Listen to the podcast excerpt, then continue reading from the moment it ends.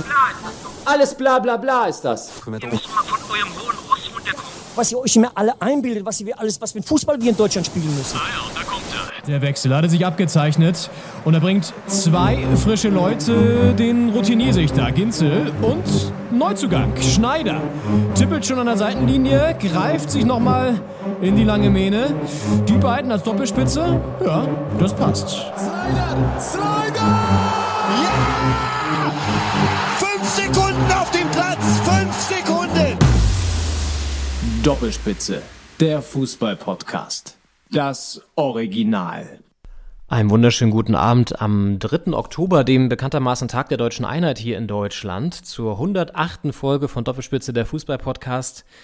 Mein Name ist Leon Ginzel. Ich kuschel mich hier nochmal in eine warme Decke ein, denn es ist Herbst geworden. Das ist für mich noch neu. Ähm, gerade frisch aus Italien zurückgekommen. Aber einer, der schon so ein bisschen Herbst erprobt ist, der vielleicht schon so ein kleines Fell angelegt hat, so einen kleinen, so einen kleinen Speckmantel um sich ge ge gelegt hat vielleicht äh, oder einfach auch schon die warmen Pullover rausgelegt hat. Das ist äh, mein Kompagnon hier, mir zugeschaltet aus dem Studio Friedrichshain, Paul Henning Schneider. Schönen guten Abend, Henning. Schönen guten Abend, Leon. Die drei besten äh, Nachrichtenworte äh, für unsere Fans äh, sind ja hier in Deutschland gewesen, so ein bisschen en passant, aber du bist zurück im Lande, Ja, du bist ja, ja. nicht mehr auf dem Stiefel, auf dem frisch gewählt habenden Stiefel da mit dem Rechtsruck, Ja, ja, der so ein kleiner Springerstiefel geworden ist. absolut. Und äh, du bist wieder zurück in Berlin und äh, ja, es ist Herbst geworden. Also ich habe mich auch noch nicht so richtig dran gewöhnt, um ehrlich zu sein. Also es ist sehr frisch und äh, ich habe jetzt auch die Handschuhe an, wenn ich da morgens mit dem Fahrrad äh, ins Büro fahre. Und das äh, ist ein Umstand, an den ich mich noch gewöhnen muss auch. Ja, das, das war für mich die, die überraschendsten Bilder, die ich dann hier so gesehen habe in den ersten Tagen. Menschen mit Handschuhen, mit, mit Mützen, mit Schals und so weiter. Und das war für mich schon wirklich eine, eine Umstellung, muss ich sagen. Also ja, ähm, aber all das sind natürlich Peanuts und äh, ich glaube zu verkraftende äh, Dinge, wenn man in Länder schaut wie den Iran zum Beispiel. Äh, denn da protestieren gerade sehr mutige, vor allen Dingen Frauen und auch junge Männer, Studierende gegen das Regime, gegen das islamische Regime in diesem Staat. Anlass ist der ja, höchstwahrscheinlich gewaltsame Tod einer jungen Frau, die, weil sie ihr Kopftuch nicht richtig getragen hat, festgenommen wurde von der sogenannten Sittenpolizei und dann kurz nachdem sie inhaftiert worden ist, gestorben ist. Vor gut, na, zwei Wochen ist es jetzt her, zweieinhalb Wochen. Und seitdem gibt es Proteste im ganzen Land. Das ist für den Iran sehr ungewöhnlich. Und was spannend ist aus Fußballerinnen und Fußballersicht, deswegen thematisieren wir es hier auch in Doppelspitze der Fußball-Podcast. Auch der Fußball ist davon sozusagen, ja, betroffen. Und zwar in dem Sinne, dass Fußballspieler sich solidarisieren. Ehemalige Spieler wie Ali Dai, der über ja, fast 10 Millionen Follower hat bei Instagram. Oder auch ein Ali Karimi, ehemaliger Bayern-Star der auch Posts dazu teilt. Und Serdar Asmus von Bayer Leverkusen spielt ja noch in der Liga, ist also kein ehemaliger, sondern ein aktiver Spieler. Und auch er solidarisiert sich mit dieser Protestbewegung. Das ist schon erstaunlich und macht Mut und Hoffnung, dass es vielleicht ja nicht nur bei diesen Protesten bleibt, sondern das Regime tatsächlich wirklich äh, ja zu Reformen mindestens gedrängt wird, wenn nicht sogar vielleicht gestürzt wird. Ähm, extrem spannende Zeiten. Das Problem ist, dass aus dem Iran wenig rauskommen kann, weil das Internet dort eben auch vom Regime limitiert und gesperrt wurde, der Zugang dazu. Also das sind auf jeden Fall ja sehr bewegende Bilder, die uns dann trotzdem erreichen über Twitter und so weiter. Und deswegen wollen wir es hier nicht unerwähnt lassen. Es gibt auch, es gab auch schon Festnahmen von äh, Fußballer im Iran, die sich dazu geäußert haben zu den Protesten. Die wurden dann einfach festgenommen. Und die Ligaspiele jetzt am Wochenende wurden ohne Publikum ausgetragen, aus Angst vor Demonstrationen. Also das zeigt eben auch, Fußball ist politisch zum Glück. Und auch wenn das viele immer nicht wahrhaben wollen, auch Fußball kann seine Reichweite nutzen im Sinne von Social Media Reichweite. Und das tun gerade auch zum Glück zum Beispiel diese drei genannten Herren. Äh, und es werden noch viel, viel mehr sein, von denen wir nichts aktiv mitbekommen. Also das am Eingang hier dieser 108. Doppelspitze-Folge mal in aller Kürze erwähnt, weil es uns wichtig ist. Und in ein sehr politisches Wochenende in der Fußball-Bundesliga, da werden wir gleich noch zu kommen, in der zweiten Hälfte vor allen Dingen und vielleicht auch schon so ein bisschen in der ersten Hälfte. Ansonsten haben wir natürlich die Spiele, die nach der Länderspielpause hier vonstatten gegangen sind, auf dem Tableau. Die Bayern melden sich zurück. Und ich war gestern gleich im Stadion. Ich habe äh, gleich eine spontane Offerte genutzt, die mir, die mir äh, gemacht wurde und bin dann noch ins Olympiastadion gegurkt und habe ein 1 zu 1 gesehen, Henning. Du hast es auch gesehen und ähm, darüber werden wir sprechen. Kurzes erstes Statement. Wie hat dir die Hertha gefallen gestern nach der Länderspielpause? Ah, wechselhaft. Also ich, äh, es gab schon stärkere Partien auf jeden Fall äh, leistungsmäßig von der Hertha. Es war aber auch auf beiden Seiten so ein bisschen dröge mitunter und ich denke, das 1-1 geht in Ordnung. Ähm, hier, hier, und da hätte einem so ein bisschen so der letzte Pass nochmal gefehlt, also ein bisschen mehr Spritzigkeit im Angriff, ein bisschen mehr zu Ende gedacht, was da ganz gut im Ansatz war. Aber ich war jetzt nicht unzufrieden, aber ja, es war schon streckenweise auch ein Kick, muss man sagen. Und ein Kick nicht im äh, Endorphin-Sinne, sondern Im, im neutralen, im neutralen, beschreibenden Sinne. Ja. Ja. ja, das stimmt. Also ich meine, es war schon irgendwie auch, gab viele Chancen. Ich habe auch nochmal die Zusammenfassung gesehen, da sieht man es ja lustigerweise nochmal ein bisschen anders als im Stadion selbst. Und da waren schon einige Chancen dabei, die man vielleicht gar nicht mehr so auf dem Schirm hatte. ja, Christen Aber- sind auch stark hier und da. Christen sind stark, diese Lattentreffer von Kramaric noch und so. Da kommen wir dann gleich im Detail noch dazu. Ansonsten schauen wir uns natürlich auch diesen Sensationssieg der Bremer an, der uns ein bisschen Angst macht, weil wir Ende Oktober da auch sein werden in diesem Tollhaus-Weser-Stadion. Äh, Das ist auch, wird auch ein Flutlichtspiel sein, so wie gestern Abend oder vor, vorgestern Abend war es, äh, in Bremen, ähm, die da Gladbach überrollen mit 5 zu 1. Da werden wir natürlich drüber sprechen. Ansonsten gehen wir aber auch auf einen Spieler ein, der in der Premier League wirklich alle Rekorde bricht. Er bricht alle Rekorde, Erling Haaland unfassbar, zerlegt fast im Alleingang Manchester United im großen Derby. Das werden wir natürlich auch nochmal uns anschauen. Und wir reden ein bisschen über die Bundesliga und das Thema Vermarktung, ähm, aber wollen jetzt eingangs erstmal über die Hertha reden, denn da gab es gestern nicht nur das Sportliche, was im Vordergrund steht. Das ist immer so eine, so eine Floskel, dann mal so Artikel danach. Nicht nur das Sportliche stand im Vordergrund, nein, auch eine Person aus dem Vereinsumfeld, die nicht unerheblich eingreift in die Geschicke der alten Dame. Die Rede ist von Investor Lars Windhorst. Denn dieser Lars Windhorst, Henning, hat unter der Woche für einen neuen Skandal gesorgt. Und zwar gab es eine Recherche von der Financial Times, die hat was hervorgebracht. Ja, es stehen schwere Vorwürfe im Raum, dass nämlich äh, unser lieber Lars eine ja, Schmutzkampagne gegen den mittlerweile Ex-Präsidenten Gegenbauer gestartet haben soll.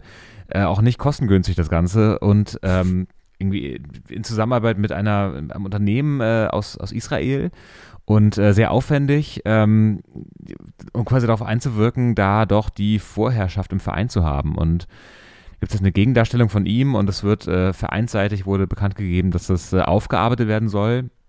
Und äh, bisher ist sehr unklar, äh, wohin das alles führen wird, was da noch zutage kommt. Aber es rumort auf jeden Fall in der Hertha und das nicht nur, weil da sehr viel Geld im Spiel ist und die Ergebnisse ausbleiben, sondern äh, auch zwischenmenschlich. Ja, total. Also man hat es gestern bei den Fans auch gemerkt, es wurden Flyer verteilt vor der Ostkurve, ähm, sinngemäß, das kann so nicht unbeantwortet bleiben, wir dürfen nicht schweigen gegen diese Methoden, die Lars Windhorst da anwendet. Es gab mehrere Banner, die ähm, ja auch nochmal deutlich gemacht haben, dass man sich den Verein nicht von ihm weglassen nehmen möchte und ganz klar Windhorst raus, ein Plakat, wo sein Gesicht durchgestrichen war. Also die Fanszene mobilisiert gegen Lars Windhorst, kann aber nicht so viel anrichten, denn er hält nun mal ziemlich große Anteile an dem Verein und wird die auch nicht veräußern. Das hat er auf der MV ja auch nochmal gesagt. Das heißt, ein Szenario könnte sein, sollte sich das bewahrheiten, diese Vorwürfe, die er ja abstreitet vehement, wo man sich dann aber schon auch fragt, okay, ähm, völlig aus der Luft gegriffen kann es nicht sein, weil es ist ja, also Aufhänger war ja dieses Artikels oder Recherche, dass ein Prozess an einem Gericht in Israel anhängig war, die, wo Windhorst verklagt wird, dieses Geld sozusagen, diese, dieses Honorar zu zahlen an diese Agentur, die diese Schmutzkampagne machen sollte. Und jetzt äh, ist eben die Frage, äh, er sagt ja, das gab es halt nie, diese Kampagne, aber ähm, offenbar muss es ja zumindest einen Anlass gegeben haben, da so einen Prozess anzustrengen. Das macht, er, macht man jetzt ja auch nicht einfach so. Und dementsprechend, ja, muss jetzt, glaube ich, äh, also ist, glaube ich, gar nicht die Frage, ob es das überhaupt gab, beziehungsweise man muss einfach klären, wie die genauen Umstände sind. Aber das komplett abzustreiten, ist irgendwie auch ein bisschen witzig. Und ja, jetzt ähm, ist eben, steht da Aussage gegen Aussage, aber da wird schon was dran sein. Und ein Szenario ist eben, weil er dem Verein damit geschadet haben könnte, ihn auszuschließen als Mitglied, aber als Investor eben beizubehalten. Ne? Weil dagegen kannst du dich nicht wehren. Ja, der hat jetzt ins Boot geholt und da sitzt er jetzt. Und klar, man kann als, als so symbolische Geste dann ausschließen aus dem Verein, aber ich meine, die Mitbestimmungsrechte hat er trotzdem mit seinem Anteil, den er hält am Verein. Und äh, das wird ja auch dann nur die äh, Gräben vertiefen und die Lage verschärfen, wenn du jetzt sagst, äh, wir halten ihn so weit wie möglich raus, aber so richtig raushalten, außer symbolisch können wir ihn eigentlich nicht. Und äh, dann ich meine, die Hertha lebt ja auch davon, dass, also sportlich, das Sportliche hat selten in der Vergangenheit so die Stimmung hochgezogen. Es war eher im Gegenteil, wenn die Stimmung besser wurde, lief es sportlich auch besser. Äh, deswegen äh, sehe ich das schwarz, also für, die, für, die ganz gute, für den ganz guten Saisonstart, wenn jetzt die Stimmung da so hinter den Kulissen wieder in den Keller gerät. Ähm, weil, weiß nicht, ähm, ich habe das Gefühl, dass dann die, die Leistung der Mannschaft auch, ja, äh, nicht unbeschadet da durchgeht durch solche Querelen. Deswegen hoffe ich, dass das relativ schnell geklärt wird. Es ist ja ohnehin eine nach wie vor sehr skurrile Situation. Es gibt diesen Investor, Lars Windhorst, der da irgendwo immer so rumschwebt, aber nie so wirklich ganz aktiv ja auch eingreift in die Geschicke, sagen wir jetzt mal so. Ne? Also er stellt halt sein Geld zur Verfügung, hat Positionen im Aufsichtsrat, die er teilweise übrigens auch unbesetzt lässt. Nachdem Jens Lehmann ja nach diesem Rassismusskandal zum Beispiel da rausgegangen ist aus dem Aufsichtsrat, ist diese Position unbesetzt noch.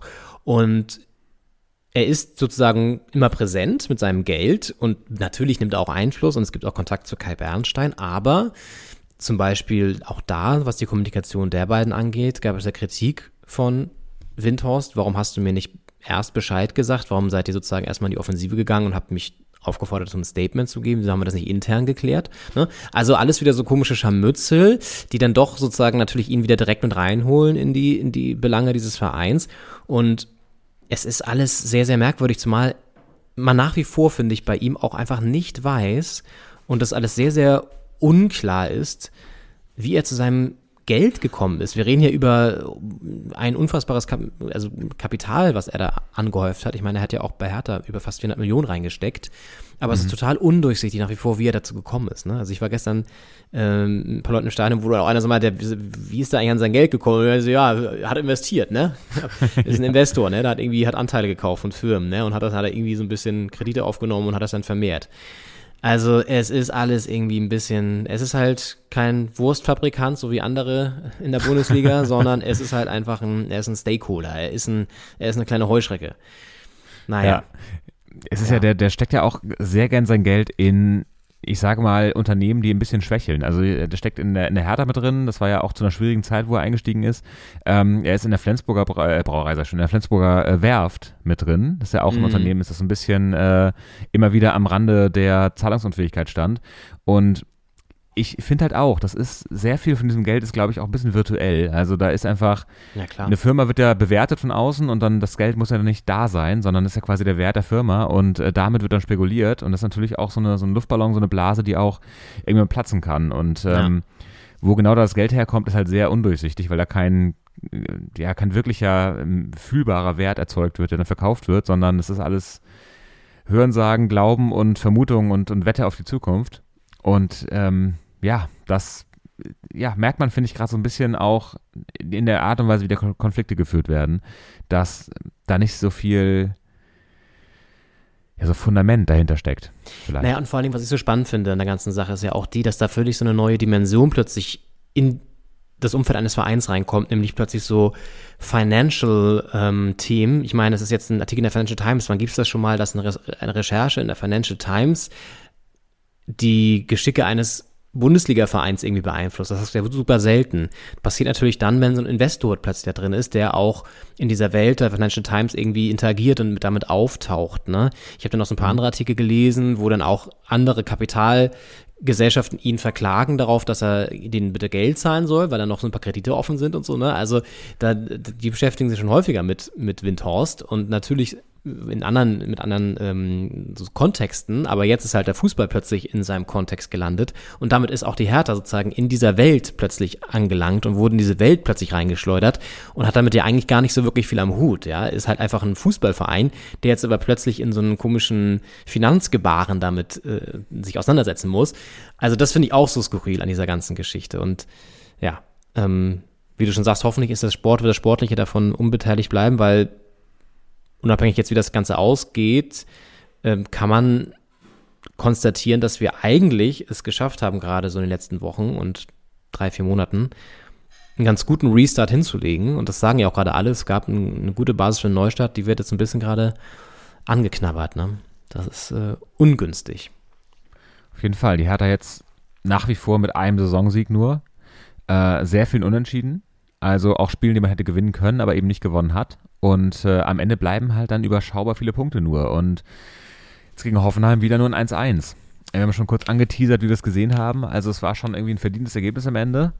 Es war auch nicht wieder so ein spätes Gegentor. Ähm, und man hat einen Rückstand aufgeholt. Also es ist eigentlich äh, gar nicht so schlecht gelaufen, aber am Ende natürlich nur ein Punkt. Zu Hause gegen Hoffenheim vielleicht ein bisschen wenig, weil sie eben auch nicht die Form auf den Rasen gebracht haben, die man so in den letzten Wochen, Jahren von ihnen gewohnt ist. Deswegen ähm, wäre da mehr drin gewesen. Aber ja, wie hast du es gesehen im Stadion? Wie war die Stimmung? Wie waren die Leute drauf? Also ich war überrascht, wie voll es war. Es waren über 40.000 dann doch da. Das Wetter hat echt nochmal auch, glaube ich, dafür gesorgt, dass einige das spontan überlegt haben. Also das äh, hat man schon irgendwie gemerkt. Mm, dementsprechend war die Stimmung eigentlich sehr gut. Also ich hatte schon das Gefühl, und natürlich getrübt von diesen Windhaus-Protesten, das war natürlich schon irgendwie sehr, sehr dominant, aber trotzdem war die Kurve da und hat irgendwie auch das Team supported. Und spielerisch war es auch echt ein gutes Spiel. Sogar in der ersten Halbzeit dann man irgendwie auch, das war gegen hin und her und so. Und dann auch eher so Richtung Ende zweiter Halbzeit hast du nochmal gemerkt, dass da irgendwie beide schon noch auf den Siegtreffer gehen wollten, aber es war so ein bisschen kippelig nämlich noch. Und man dachte so, naja, 1-1 geht das irgendwie vielleicht doch nicht aus hier ging es dann ja am Ende doch. Aber es waren ja schon noch so ein paar Chancen, auch bei Hoffenheim, dieses eine aberkannte Tor, dann dieser Lattentreffer von Kramaric nochmal. Was ich interessant fand, dieses 1 zu 0 von Hoffenheim, ich habe es mir nochmal angeguckt, natürlich in der Zusammenfassung und ich muss sagen, also für mich war das, also es war ja passiv abseits von dem einen Hoffenheimer, Baumgartner war es, glaube ich. Und mhm. dann dieser Schuss von Kabak und dann das, Kramaric hält den Fuß rein. Ich fand aber ehrlich gesagt, dass Baumgartner gar nicht so passiv abseits war, sondern er hat eigentlich, finde ich, ähm, da schon so eingegriffen, dass der Torhüter beeinflusst war. Aber das wurde einfach dann so abgewischt und, und weggewischt in der Analyse da. Hätte ich eigentlich gern noch mal so ein bisschen detaillierter gesehen, aber gut, ähm, so war es. Also dann haben wir zum Glück irgendwie nach diesem verunglückten Einwurf da von Angelino da diesen Ausgleich gemacht mit Luke Bakir, schöner Schuss. Auch wichtig, dass er wieder getroffen hat. Das ist auch echt gut, dass er jetzt so ja. regelmäßig trifft, einfach für seine Psyche, glaube ich. Ja. Und ähm, ja, ansonsten Christensen hält einmal überragend noch. Und ähm, dann geht's 1-1 aus. Also ja, ich meine, man kann jetzt nicht wirklich jemanden so rausheben oder auch irgendwie jemanden stark kritisieren. Das war, glaube ich, ein ganz munteres Spiel, was in der zweiten Halbzeit abgeflacht ist. Und dann nimmt man den Punkt gegen immerhin ja den Tabellenfünften, glaube ich, ganz gerne mit. So.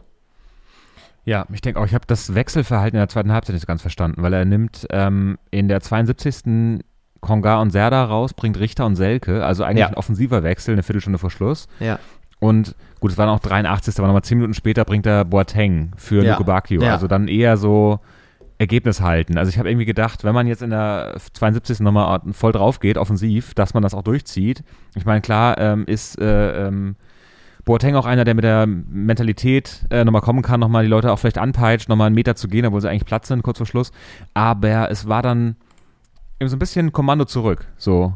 Offensive, aber nicht so richtig. Also nehmen lieber das Unentschieden, als dann noch zu eins zu kassieren. Und damit hat, gibt man es, glaube ich, auch her, dass man vielleicht noch das zweite macht. Aber ja, insgesamt war wahrscheinlich auch dann am Ende nicht mehr drin. Ich meine, es kann am Ende immer noch der Lucky Punch kommen, aber äh, muss halt nicht immer. Und dann nimmt man einen Punkt mit. Ich denke auch, es ist halt das Problem, man, wir haben jetzt schon drei, vier Mal, glaube ich, den Punkt gehabt, dass wir gesagt haben, äh, Unentschieden ist in Ordnung, äh, nehmen wir hier den Punkt, ähm, weiß nicht, gegen, gegen Leverkusen, Frankfurt, haben wir Frankfurt verloren oder unentschieden, unentschieden auch, oder? Ich will jetzt nichts Falsches sagen, aber so ein paar Spiele waren dabei, wo auf jeden Fall starke Gegner dabei waren und äh, man einen Punkt geholt hat. Und ähm, wenn man das zu oft macht, äh, kommen halt am Ende zu wenig Punkte dabei raus. Und ich meine, wir stehen jetzt auf Platz 14. 14 äh, mit sieben Punkten. Das ist halt schon, ich meine, Augsburg ist, Augsburg ist fünf Punkte weg. So. Und als wir gegen Augsburg gewonnen haben, standen die hinter uns. Also es haben andere Teams auf jeden Fall etwas mehr den Turbo gezündet in letzter Zeit und äh, die Hertha muss da auch ein bisschen aufpassen. Ja, Zumal jetzt ja auch, haben wir ja auch schon gesagt, jetzt mit Freiburg und Leipzig auch noch zwei Spiele, zwei Spiele kommen, die einfach eine Richtung vorgeben werden. Dann das Heimspiel gegen Schalke. Also ja, das sind auf jeden Fall jetzt auch mm, interessante Spiele, und äh, die Wechsel fand ich nochmal ein guter Punkt, dass du es angesprochen hast, weil das haben wir uns im Stadion auch gefragt. Auch dieser komische Wechsel in 91. mit Mittel steht dann noch. Das hat man auch nicht so ganz verstanden. Da sollte ja. irgendwie wahrscheinlich ein bisschen Zeit geschunden werden oder so, aber fand ich auch irgendwie merkwürdig, den dafür zwei Minuten noch reinzubringen. Ist jetzt auch irgendwie für Mittelstädt nicht so geil. Aber ja, also wie du schon sagst, wenn man es dann nochmal offensiv ausspielen möchte, dann bitte in aller Konsequenz und nicht jetzt irgendwie dann wieder mit Boateng da plötzlich so eine Absicherung reinbringen. Fand ich auch irgendwie komisch und ähm, ja. Wer mir gut gefallen hat, war ähm, Rochel, der Außenverteidiger, der kam für ähm, Uremovic rein Ja, ja. äh, und hat da ein paar ganz gute Szenen gehabt, fand ich. Ist ja Uruguayer, glaube ich. Mhm. Und ähm, ein neuer Mann und äh, fand ich vielversprechend. Richtig, kam nochmal kurz vor Toreschluss, ähm, hat die Zur uruguayische und italienische Staatsbürgerschaft, spannenderweise. Ja. Und äh, kam aus Argentinien, von Estudiantes und ist ein Schrank. Ist ein Schrank, 1,91 groß, 84 Kilo. Ähm, das ist ein, ich habe ein Foto gesehen, wo Marc Schwitzky, der, äh, ein, einer der bekannten Hertha Journalisten von Hertha Base, dem Podcast, ähm, ihn als Kühlschrank bezeichnet hat. Das fand ich ganz interessant, ganz passend. ähm, ich habe ihn gar nicht so auf dem Spielfeld wahrgenommen, aber es lag auch daran, dass wir dann so saßen, dass die Abwehr der Hertha, lass mich kurz überlegen, die war eigentlich eher vor uns in der zweiten Halbzeit. Aber irgendwie habe ich den nicht so dann gescannt beim Spiel, was ja vielleicht auch ganz gut ist, wenn er nicht so auffällt. Aber Ja. ja, auf jeden Fall. Ballverlust ab 16er. Ich glaube, das ist vor allem auch ganz gut, weil Uremovic hat ja auch nicht so die krass guten Leistungen gebracht immer. Er war stabil manchmal, aber auch ein paar Wacklern. Also der könnte, glaube ich, nochmal, der Rogel könnte da nochmal für ein bisschen mehr Stabilität sorgen, sollte er sich in der Mannschaft festsetzen. Das ist, glaube ich, gar nicht schlecht. Wobei ich ja eigentlich immer Kempf als den Wackelkandidaten sehen würde, aber ja, mal sehen. Vielleicht zuppelt sich das dann noch irgendwie zurecht. Und wer sich ja auch festgespielt hat, ist Sunjic oder Šunjic, der ja auch schon länger Stamm spielt, aber das fand ich irgendwie auch interessant. Der macht ja auch einen soliden, guten Job immer. Ja. Mm, Toussaint finde ich auch geil, dass er jetzt irgendwie da seinen Platz gefunden hat, weil es irgendwie auch ein guter. Ja. Und Luke Bacchio blüht so ein bisschen auf gerade. Das ist echt irgendwie auch gut zu sehen. Auf jeden Fall. Also es macht, es macht einfach Spaß. Man freut sich wieder auf die Spiele. Es gab ja Phasen, wo man dachte, äh, gucken Ja. wir uns das mal an heute. Ähm, und jetzt weiß man einfach, da sind drei Stück, äh, drei, drei Stück, drei Leute vorne drin, die einfach äh, Spaß haben, auch am 1 gegen 1, an Schnelligkeit, am Ball und äh, das Tor suchen. Und ja, macht Freude, die Hertha. Ja. Wenn jetzt noch die Punkte kommen. Richtig. Wo, wo es auch gerade sehr viel Freude macht zuzuschauen und wo man, glaube ich, auch als äh, Zuschauender und Zuschauende gerne ins Stadion geht, ist bei einem Aufsteiger in Bremen an der Weser. Da rappelt's gerne mal nämlich fünffach bei einem Heimspiel. So geschehen am Samstagabend gegen die Borussia aus Mönchengladbach. Das hätte man vorher nicht gedacht, denn die waren eigentlich sehr, sehr gut im Stoff, wie man in der Schule immer gesagt hat, wenn man sich gut vorbereitet hat auf eine Klausur. Das sagte man bei Gladbach auch. Ähm, aber dann gab's wohl doch nicht so guten Stoff äh, vor dem Spiel. Man weiß es nicht. Auf jeden Fall haben sie da wirklich ein 1 zu 5, ein 5 zu 1 Sieg der Bremer, also ein 1 zu 5 aus Sicht der Gladbacher kassiert. Und ein Mann stach wieder mal heraus. Es war und da klingeln doch vielleicht doch noch die WM-Glocken, vielleicht das Handy sogar von Niklas Füllkrug. Denn wenn Hansi dreimal klingelt, dann geht's vielleicht doch noch zur WM in den sympathischen Wüstenstaat, den wir nachher auch noch besprechen werden, Katar. Ähm, ja, Niklas Füllkrug macht wieder einen Doppelpack und äh, Bremen gewinnt 5 zu 1. Das war eine Überraschung, oder? Ich meine, hast du das vorher gedacht, dass das so ausgeht? Äh, nee, ich will jetzt ja den Bremer nicht zu nahe treten, aber damit habe ich, also in der Höhe habe ich mit dem Sieg nicht gerechnet. Ja. Und auch in jeder anderen Höhe nicht. Ähm, klar, das Weserstadion ist eine Macht, aber das war jetzt dann doch äh, ein deutliches Stück höher, als, als ich es erwartet hätte. Und ähm, ja, Bremen, ich meine, Aufsteigersaison haben wir oft drüber geredet, auch mit Stuttgart damals. Es ist irgendwie immer die leichteste, man ist beflügelt äh, von der Vorsaison, man hat keinen Druck, man denkt Hauptsache irgendwie die 40 Punkte zusammenkratzen und äh, in der Liga bleiben. Es reichen auch oft deutlich weniger. Und dann wird es oft deutlich mehr. Die spannend wird in die zweite Saison. Ich meine, Stuttgart wäre jetzt auch letztes Jahr fast in die Relegation gerutscht. Ähm, dieses Jahr müssen wir auch gucken.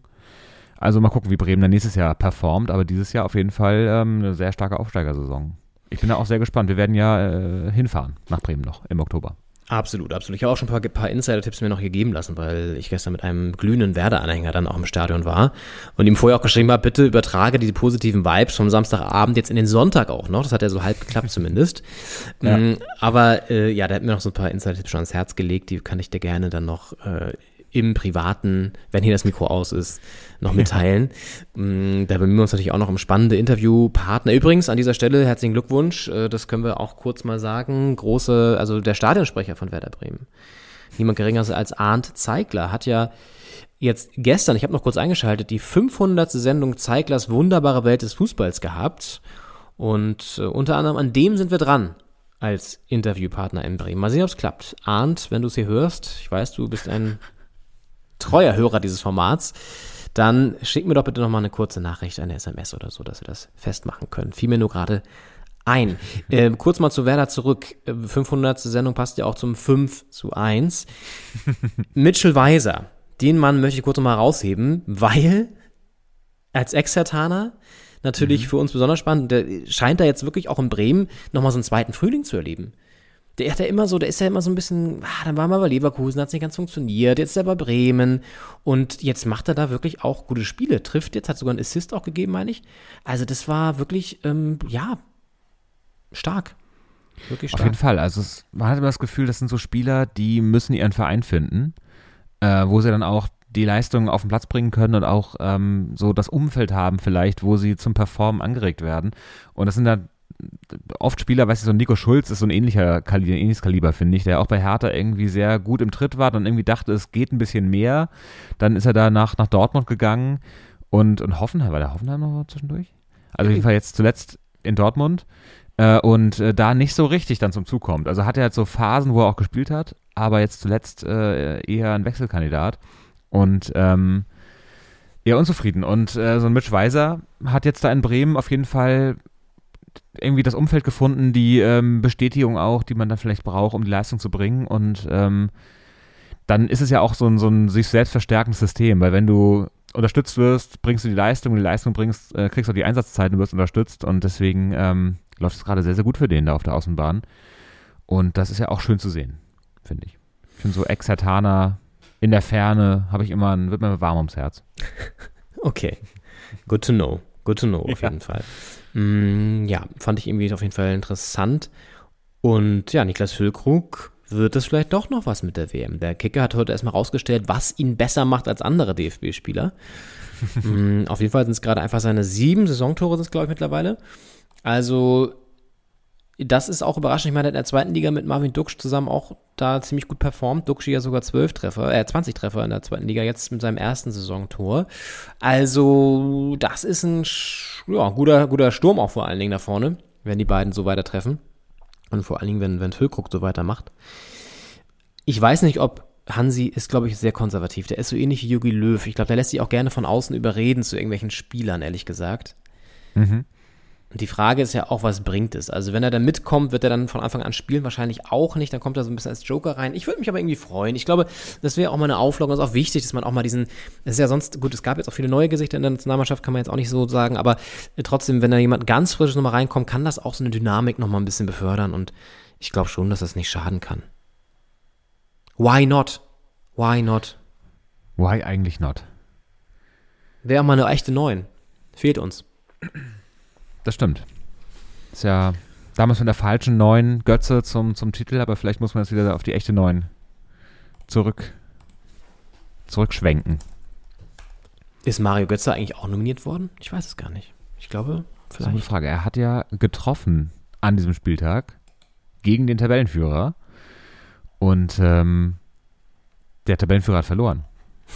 Sehr schön. Sehr gute Überleitung eigentlich auch, weil da können wir einen Haken dran machen an, an, an Werder Bremen und lassen das mal hier offen, ob Hansi den Niklas beruft. Und ja, du sagst es, der Tabellenführer strauchelt. Das ist, ich, ich habe das dir, glaube ich, auch geschrieben. Ich glaube, das ist wirklich meine Präsenz wieder hier in Berlin. Die merken jetzt, oh, der, der Ginzel ist wieder da.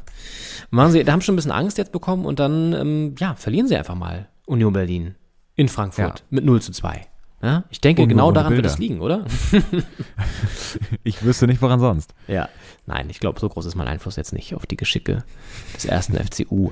Aber ja, trotzdem ist das auf jeden Fall erstmal ein kleiner Dämpfer. Und das zeigt eben auch, wenn bei Union nicht alles immer so 100% klappt ähm, und die Mannschaft zu 100% performt, dann wird es schwierig, da alle Spiele zu gewinnen. Und das war ja auch von vornherein klar. Und deswegen ist es auch jetzt nicht eine Riesensensation, aber es ist trotzdem schon auch ein kleiner, ja, Fingerzeig vielleicht, wo es hingehen könnte in den nächsten Wochen. Auf jeden Fall ist ja beeindruckend zu sehen, dass Union diese ähm, eine Niederlage sich leisten konnte. Sie sind weiterhin Tabellenführer. Ich meine, die Bayern sind ein bisschen rangerückt, ähm, aber die, die Tabellenführung hat es verkraftet. Das ist ja auch ein schönes Polster, das sie davor hatten, dass man quasi verlieren kann und trotzdem weiter Tabellenführer ist. Das ist schon eine luxuriöse Situation, aber ja, muss halt gucken, wie, welche Form man jetzt in die nächsten Spiele mitnimmt und wie es dann weitergeht. Mit den äh, Eisernen da unten in Köpenick. Und da oben in der Tabelle. Ja, also noch stehen sie oben auf Platz 1, aber das könnte sich schon bald ändern. Das war jetzt der erste Warnschuss, glaube ich, auch für Union. Und es gibt jetzt da richtig viele Spiele. Also der Kalender ist extrem voll bis Weihnachten, auch aufgrund der Winter-WM. Da müssen einige Spiele, vor allen Dingen auf europäischer Ebene, noch untergebracht werden, bis die ersten Schneeflocken fallen und dann äh, wird es eng auch mit dem Kader, glaube ich, von Union. Also ich will jetzt hier nicht irgendwie gehässig da, da so klingen, aber es ist einfach, glaube ich, realistisch zu sehen, dass sie über kurz oder lang, glaube ich, das einfach nicht halten können. Und das ist ja auch irgendwie okay. Mm, wenn man sich jetzt anschaut, gegen wen geht es denn jetzt als nächstes? Also Malmö auswärts, dann Stuttgart auswärts, dann Malmö zu Hause. Also das ist schon alles auch sehr, sehr dicht gedrängt und gerade auch mit den Reisen nicht so easy. Ich meine, dann haben sie Dortmund und Heidenheim im Pokal auch noch. Also es ist schon echt extrem. Ich meine, der Vorteil ist, wenn man sich das anschaut, sie haben jetzt bis Weihnachten, bis sozusagen zu dieser, ähm, ach nee, das kann man ja auch gar nicht sehen, das ist ja alles noch so, ja gut. Sagen wir mal so, bis Ende Oktober, das ist eine gute Marschroute. Da haben sie jetzt noch eins, zwei, drei, vier, fünf, sechs, sieben, acht Spiele. Und dafür, und das ist die gute Nachricht, sind es immerhin fünf Heimspiele. Also das ist für, glaube ich, für Union die beste Nachricht. Aber allein diese acht mhm. Spiele, ich meine, die finden innerhalb von drei Wochen statt. Das ist schon echt Wahnsinn. Also es ist, äh, ja. Es ist alles ein bisschen eng und gerade für Mannschaften wie Union eben schwierig dann abzufedern. Die haben eben nicht so einen Kader wie die Bayern, wo man nochmal, weiß ich nicht, einen Sané oder so von der Bank bringen kann. Ja, da wird es dann ja. irgendwann eng. Und die Bundesliga ist halt vom Niveau zum Glück nicht aus Sicht von Union nicht, nicht so stark wie jetzt die Premier League, aber auch da gibt es Mannschaften, die dann eben sie schlagen können, wie zum Beispiel Eintracht Frankfurt das getan hat. Das ist halt auch ärgerlich ein bisschen für so einen kleinen Verein wie Union, ähm, der es ja geschafft hat, letztes Jahr sich zu qualifizieren für einen europäischen Pokal und jetzt da mit einem relativ schmalen Kader da so ein Spielpensum, auch in dieser Zeit, wegen der, der WM auch und allem, äh, da abspulen muss. Und da, ja, wird man jetzt nicht belohnt dafür, dass man da letzte Saison starke Leistung gezeigt hat und sich gut positioniert in der Tabelle. Das ist ein bisschen, ein bisschen schade, finde ich. Da habe ich ein bisschen Mitleid mit, mit Union. Kann man ja auch mal haben. Ja, gut, ich meine, das ist natürlich jetzt dem geschuldet, dass die WM da ist, das stimmt schon. Das ist natürlich jetzt ein Zufall oder ja, ein zeitliches äh, Dilemma quasi. Auf der anderen Seite haben sie sich natürlich auch mit dieser Qualifikation für Europa auch wieder finanzielle Spielräume aufgespielt, die sie jetzt nutzen können. Also so viel Mitleid muss man da, denke ich, jetzt auch nicht haben. Also das ist, wir müssen damit einfach umgehen jetzt und das ist ja auch okay. Das ist ja auch eine Sache, mit der, also mit neuen Herausforderungen wächst man ja meistens auch und ich glaube, dass das einfach jetzt, das hat Urs Fischer auch gesagt, das ist eine Situation, die kennen sie einfach so noch nicht und die müssen sie jetzt einfach bewältigen und man kann da einfach nur dran wachsen, denke ich. Und das ist halt für so einen Verein wie Union, die jetzt gerade so was Europa angeht, einfach überhaupt keine ja, Blaupause haben, sondern einfach jetzt da reingeworfen werden ins kalte Wasser. Die müssen selber jetzt schauen, wie sie damit umgehen. Und das werden sie auch irgendwie schaffen. Das hat, haben sie ja bisher immer wieder auch gezeigt, dass sie mit neuen Situationen umgehen können. Und dann schauen wir mal. Das stimmt. Solange sie Tabellenführer sind, haben wir eh kein Mitleid. Und Tabellenführer wären auch gerne die Jungs von äh, Gelb-Schwarz Borussia Dortmund, die ja gegen Köln gespielt haben und da Federn gelassen haben. In Köln. Absolut. Absolut. Und zwar hat ihn ein ehemaliger Spieler, ähm, Sankt Tigges wohl genannt in Köln, wie mir gesagt wurde, den BVB da halb zumindest abgeschossen und nach einer Führung, man dachte schon, naja, das wird doch hier, das wird ein, wird ein lockerer Sieg für, für, für, für Dortmund. Nee, nee, da haben sie dann am Ende noch verloren mit 3 zu 2 in der Domstadt. Köln dreht also 0-1 Rückstand zur Pause noch mit ähm, 3-1 und dann kassieren sie noch den Anschlusstreffer. Das ist auch interessant, dass die weiterhin so in der Liga konstant so spielen. Also das ist wirklich echt, ja, sehr, eine sehr gute Entwicklung einfach. Das ist, kann man auch wieder da am Trainer übrigens festmachen. Ne? Bei Union machen wir es an Urs Fischer fest häufig, ist ja auch so, stimmt auch. Bei Werder macht man es an Ole Werner auch mit fest, der auch, glaube ich, sehr, sehr gut zum Verein passt. Und in Köln, Steffen Baumgart, funktioniert halt auch 1A. Ja. Also das sind alles auch so Köpfe, die, glaube ich, extrem wichtig sind für den Erfolg der jeweiligen Mannschaften. Also es ist auch sehr spannend, was ein Trainer einfach bewegen kann.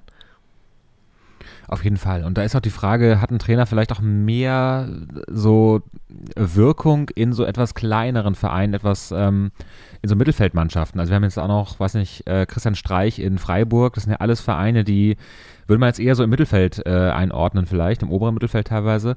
Und die aber jetzt in den letzten Jahren eigentlich immer da auch oben mitspielen können oder deutlich weiter oben, als man es denken würde. Und vielleicht ähm, haben so bestimmte Trainertypen da auch einen besonderen Einfluss, Einflussmöglichkeiten auch. Weil wir haben ja oft gesagt, die würden alle vielleicht nicht bei den Bayern funktionieren oder äh, bei Dortmund vielleicht. Ähm, das sind auch so Vereine, wo man wirken kann, wo man auch ähm, ein bisschen den Raum vielleicht kriegt. Die jetzt alle, na, von Werder jetzt mal abgesehen, aber auch da ist es, glaube ich, eher ein ruhigeres Umfeld als zum Beispiel jetzt beim HSV. Ein bisschen medial da nicht so die Pressure haben, wie jetzt zum Beispiel bei Hertha auch, ne? Das muss man auch mal wieder sehen, dass Hertha einfach in, aufgrund der ganzen Historie, auch aufgrund der stärker vorhandenen Medienszene im westlichen Teil Berlins äh, einfach viel mehr im Fokus steht und das auch natürlich bewusst so provoziert häufig, mh, mm, als jetzt zum Beispiel Union Berlin, ja, die jetzt durch diese Tabellenführung natürlich wieder nochmal verstärkt, durch die Erfolge der letzten Jahre auch verstärkt im Fokus stehen, aber das gleiche gilt eben auch für, gut, Köln ist eine Medienstadt, der erste FC steht immer im Fokus, das ist äh, da natürlich nicht ganz so, aber ich glaube gerade, über was Werder und Union angeht, ist das schon ein Faktor. Mm, und bei Köln, wie gesagt, Steffen Baumgart, hält auch viel ab vom Club, glaube ich, also von den Spielern. Also ist er selber auch eine Person, die sehr polarisiert und sehr oft auch mit mhm. Emotionen so vorangeht, auch in Interviews. Und ich glaube, das kann so ein Team einfach auch nur helfen, wenn das dann auch nur mit sportlichem Erfolg einhergeht. Glücksgriff für den ersten FC. Glücksgriff.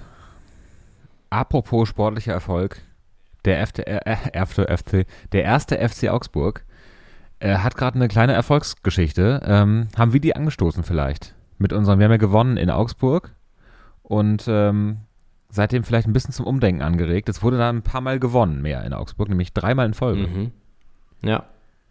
Jetzt gewinnen sie auf Schalke in Gelsenkirchen, wie man ja als Hertha-Fan eigentlich sagt, in Gelsenkirchen mit 3 zu 2 und ähm, landen da in den letzten drei Spielen, drei Siege, drei Big Points, weil das ist natürlich für Augsburg, das ist, und da, weißt du, da sind immer diese Spiele, wo wir uns am Ende fragen, am Ende der Saison, wie schafft Augsburg das? Ja, das sind genau diese kleinen Zwischensprints, die sie immer einlegen, die sie dann irgendwie so ja. plötzlich ins Mittelfeld katapultiert, der Tabelle.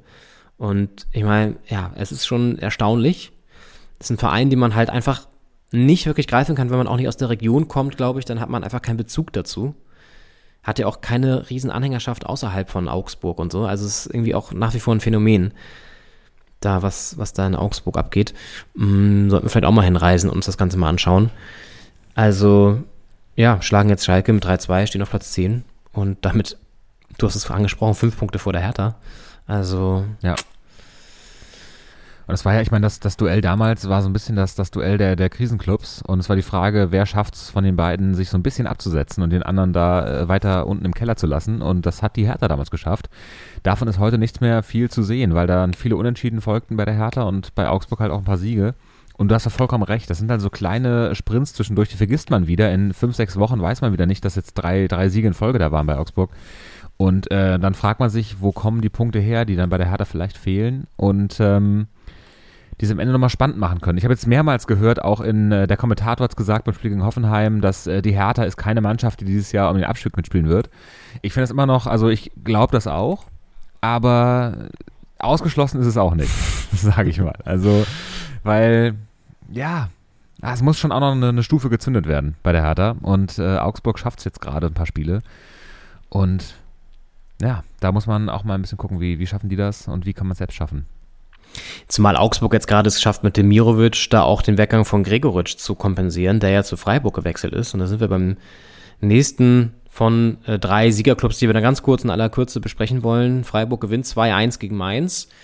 Bleibt auch weiterhin oben dran. Auch da Erfolgsgeschichte Christian Streich, müssen wir nicht mehr zu viel zu sagen. Äh, Gregoritsch trifft auch, glaube ich, schon wieder. Also das war auch ein super Transfer von Freiburg, wo man jetzt auch nicht ja. unbedingt gedacht hätte, dass das so, so krass ist. Aber ja, ähm, das ist schon schon auch beachtenswert. Und ja, dann vielleicht noch in aller Kürze nur kurz äh, Leipzig schlägt Bochum 4-0, Bochum weiterhin Tabellenletzter mit einem Punkt nur. Und äh, Wolfsburg gelingt ein Sieg gegen den VfB Stuttgart mit 3 zu 2. Und ganz kurz, weil ich es gerade gelesen habe, ganz frisch, äh, in, in Kunku, der Leipzig-Star, soll Ja. wohl mittlerweile safe einen Vertrag unterschrieben haben beim FC Chelsea. 40 Millionen soll es wohl geben. Das Ganze geht dann über die Bühne nach der Saison, aber sie wollen sich jetzt schon seine Dienste sichern, so heißt es ja immer so schön, sagt zumindest The Athletic und äh, Transfermarkt.de zitiert daraus, es scheint relativ safe zu sein. Es gab auch schon mal Gerüchte, dass er dann schon einen Medizincheck absolviert hat. Ein Kunku verlässt also sehr wahrscheinlich die Bundesliga, ist jetzt keine, also ist ein super Spieler, glaube ich. So ähnlich wie Cater damals ja auch dann zu Liverpool gegangen ist und so. Das ist halt immer, die sind immer diese Leipzig-Transfers. Ne? Die holen da aus der Salzburg Schmiede irgendwie jemanden oder von anderen. Ich glaube, ich glaube, ein Kunku kam aus äh, Paris, glaube ich, oder so. Oder aus einem französischen Verein auf jeden Fall. Ähm, und dann wird er verkauft für sehr viel Geld. Also das ist immer wieder das gleiche Muster. Ja, System, das funktioniert. Und ja, halt ein bisschen schade, weil so Spieler nicht gehalten werden, aber das ist halt auch nicht, nicht das Ziel dann am Ende. Und ähm, ich meine, er hat jetzt zwei, also eine wahnsinnig starke Saison gespielt, spielt jetzt diese hier auch noch. Ähm, und dann hat es ja auch rentiert, wenn er dann mit, mit Gewinn verkauft wird. Ist ja auch ein System oder auch eine Art und Weise, so Talente zu handeln. Ja, also mich tangiert das jetzt irgendwie nur peripher, dass der da aus der Bundesliga rausgeht, weil Leipzig-Spieler und so weiter. Aber ja, es, was interessant ist, ist, er hat den gleichen Berater wie ein gewisser, Achtung, festhalten, Robert Lewandowski. Also der hat auch, glaube ich, was so Provision angeht, dann ganz gut verdient in letzter Zeit, der Pini Ja. Zahavi. So heißt der gute Mann. Ich denke auch, da läuft das Business. Da läuft das Business. Da kann man auch mal eine, eine Rolex, vielleicht nochmal die vierte oder fünfte sich gönnen. Ja, Stichwort Rolex, da werden wir auch gleich mit jemandem hier zu tun haben in der Folge 108 Doppelspitze der Fußball-Podcast, der wahrscheinlich auch die ein oder andere in, seinem, in seiner Kommode schlummern hat. Wer das ist, das könnt ihr gleich jetzt schon hier hören. Wir verabschieden uns eine kurze Pause, sind dann gleich wieder da und äh, berichten dann auch noch über den alle Rekorde brechenden Erling Haaland und über einen Ausblick, was die Bundesliga vielleicht mit TV-Rechten anstellen könnte. Wenn euch das interessiert, bleibt dabei. Gleich nach der Pause wieder hier bei Doppelspitze. Bis gleich. Bis gleich. Und eines ist jetzt schon sicher, die WM und auch das, das Engagement des FC Bayern und andere Sportaktivitäten in der Golfregion wird dazu führen, dass die Arbeitsbedingungen für die Arbeiter dort besser werden und nicht schlechter. Denn ich habe noch nie in solchen Sendungen was gelesen oder gehört über Dubai, über Kuwait, über Alain, über Sharjah. Es wird nur über Katar gesprochen. Ja, mit dieser Einlassung von äh, Uli Hoeneß begrüßen wir euch alle zurück zur zweiten Hälfte von Doppelspitze der Fußballpodcast Folge 108 am 3. Oktober, Tag der deutschen Einheit, äh, wo wir den Blick auch äh, nach Nahost richten wollen. Nämlich nach Katar, wo die äh, WM im äh, Winter stattfinden wird, im Mitte November bis Mitte Dezember. Und äh, ja, Uli Hoeneß hat da ein spezielles Verhältnis zu wie der ganze FC Bayern.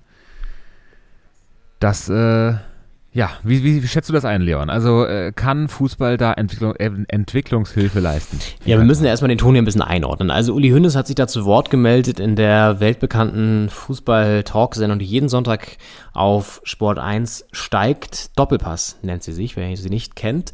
Und äh, es ist ja irgendwie auch so ein bisschen obskur, dass dieser Mann sich nach wie vor immer wie so ein Gespenst immer in so Diskussionen plötzlich noch einschaltet. Er hat auch so eine Art Hausrecht, glaube ich, da beim Doppelpass. Da wird die Nummer einfach wahrscheinlich schon gespeichert sein und dann blinkt das so rot auf, wenn Uli Hoeneß anruft in, in der Software, mit der sie die Anrufe da reinstellen. Und dann hat er einfach auch, dann darf er auch durchreden, fünf Minuten, ohne unterbrochen zu werden. Das ist auch so ein bisschen merkwürdig. Das Ganze wird ja mittlerweile auch moderiert vom ehemaligen Formel 1 Moderator auf RTL Florian König, der jetzt den Doppelpass da übernommen hat und der hat einfach reden lassen. So, das muss man erstmal dazu sagen, das war letzten Sonntag, also nicht diesen Sonntag, sondern eine Woche schon davor. Und Anlass war der Auftritt von Herrn Rettich, der jemals ja DFL-Präsident, auch bei St. Pauli und so weiter gewesen, der sich nochmal ganz klar mit Kritik geäußert hat zum Thema Katar und Vergabe dahin und auch den FC Bayern nochmal angegriffen hat. Und da lässt sich Wurst, Uli es natürlich nicht nehmen und ruft dann an. So. Und ähm, dann gab es eben eine Diskussion und also man muss dazu sagen, erstmal diese Argumentation von Uli Hoeneß ist natürlich auf sehr, sehr wackeligen Beinen, weil diese Vergabe und auch das Engagement des FC Bayern ja schon weit vorher stattfand, als man wusste, was da für Vergehen gegen das Arbeitsrecht und auch einfach an, an, an, an unhaltbaren Zuständen für diese Wanderarbeiter, die ja äh, da sind, die die ganzen Stadien gebaut haben und generell in Katar arbeiten, diese Zustände waren bekannt und zu dem Zeitpunkt hat der FC Bayern schon da auch Engagements gehabt und die WM-Vergabe gab es damals ja auch schon. Ne? Und das alles muss man, glaube ich, schon mal wissen und dann sich jetzt so aufzuspielen, als wäre man der große Retter dieser Region, weil man da diese Kooperation pflegt, ist ein bisschen lächerlich, ehrlich gesagt. Und nach wie vor gibt es da übrigens auch Zustände, die unhaltbar sind und auch, ähm, wenn man auf die Seiten von Human Rights Watch geht oder Amnesty International, dann kann man das sehr gut nachlesen und das werden wir auch im Zuge der WM auch noch aufarbeiten. Deswegen ist das alles sehr, sehr fragil, was Uli Hünnes da behauptet. Und er hat ja auch, hätte ich noch König der Scheinheiligen genannt. Deswegen, also ich würde sagen, Fußball kann äh, ja vor allen Dingen einfach eine Plattform sein. Das ist Stichwort Sportswashing für solche Staaten wie Katar, um sich eben zu platzieren. Mhm. Und das passiert ja genau auf der Karte und sich sozusagen zu, zu aufzuspielen als modernes Land, als Destination für, für auch für Tourismus, als stabilisierender Faktor in der Region und so. Und Uli Hoeneß ist eben einfach parteiisch und auch eingefärbt und das hat Rettig, das können wir gleich nochmal hören jetzt auch, im Doppelpass danach auch nochmal äh, auf ihn geantwortet. Hören wir kurz, was er dazu sagt, äh, der ehemalige DFL-Boss. Es überrascht mich nicht, dass Sie so argumentieren, Herr Hoeneß, äh, als Botschafter von Katar. Ich meine, Sie sind seit Jahren ja verbunden mit dem Hause. Deswegen, dass Sie da pro Domo sprechen, das, das überrascht jetzt nicht ja, in der Frage.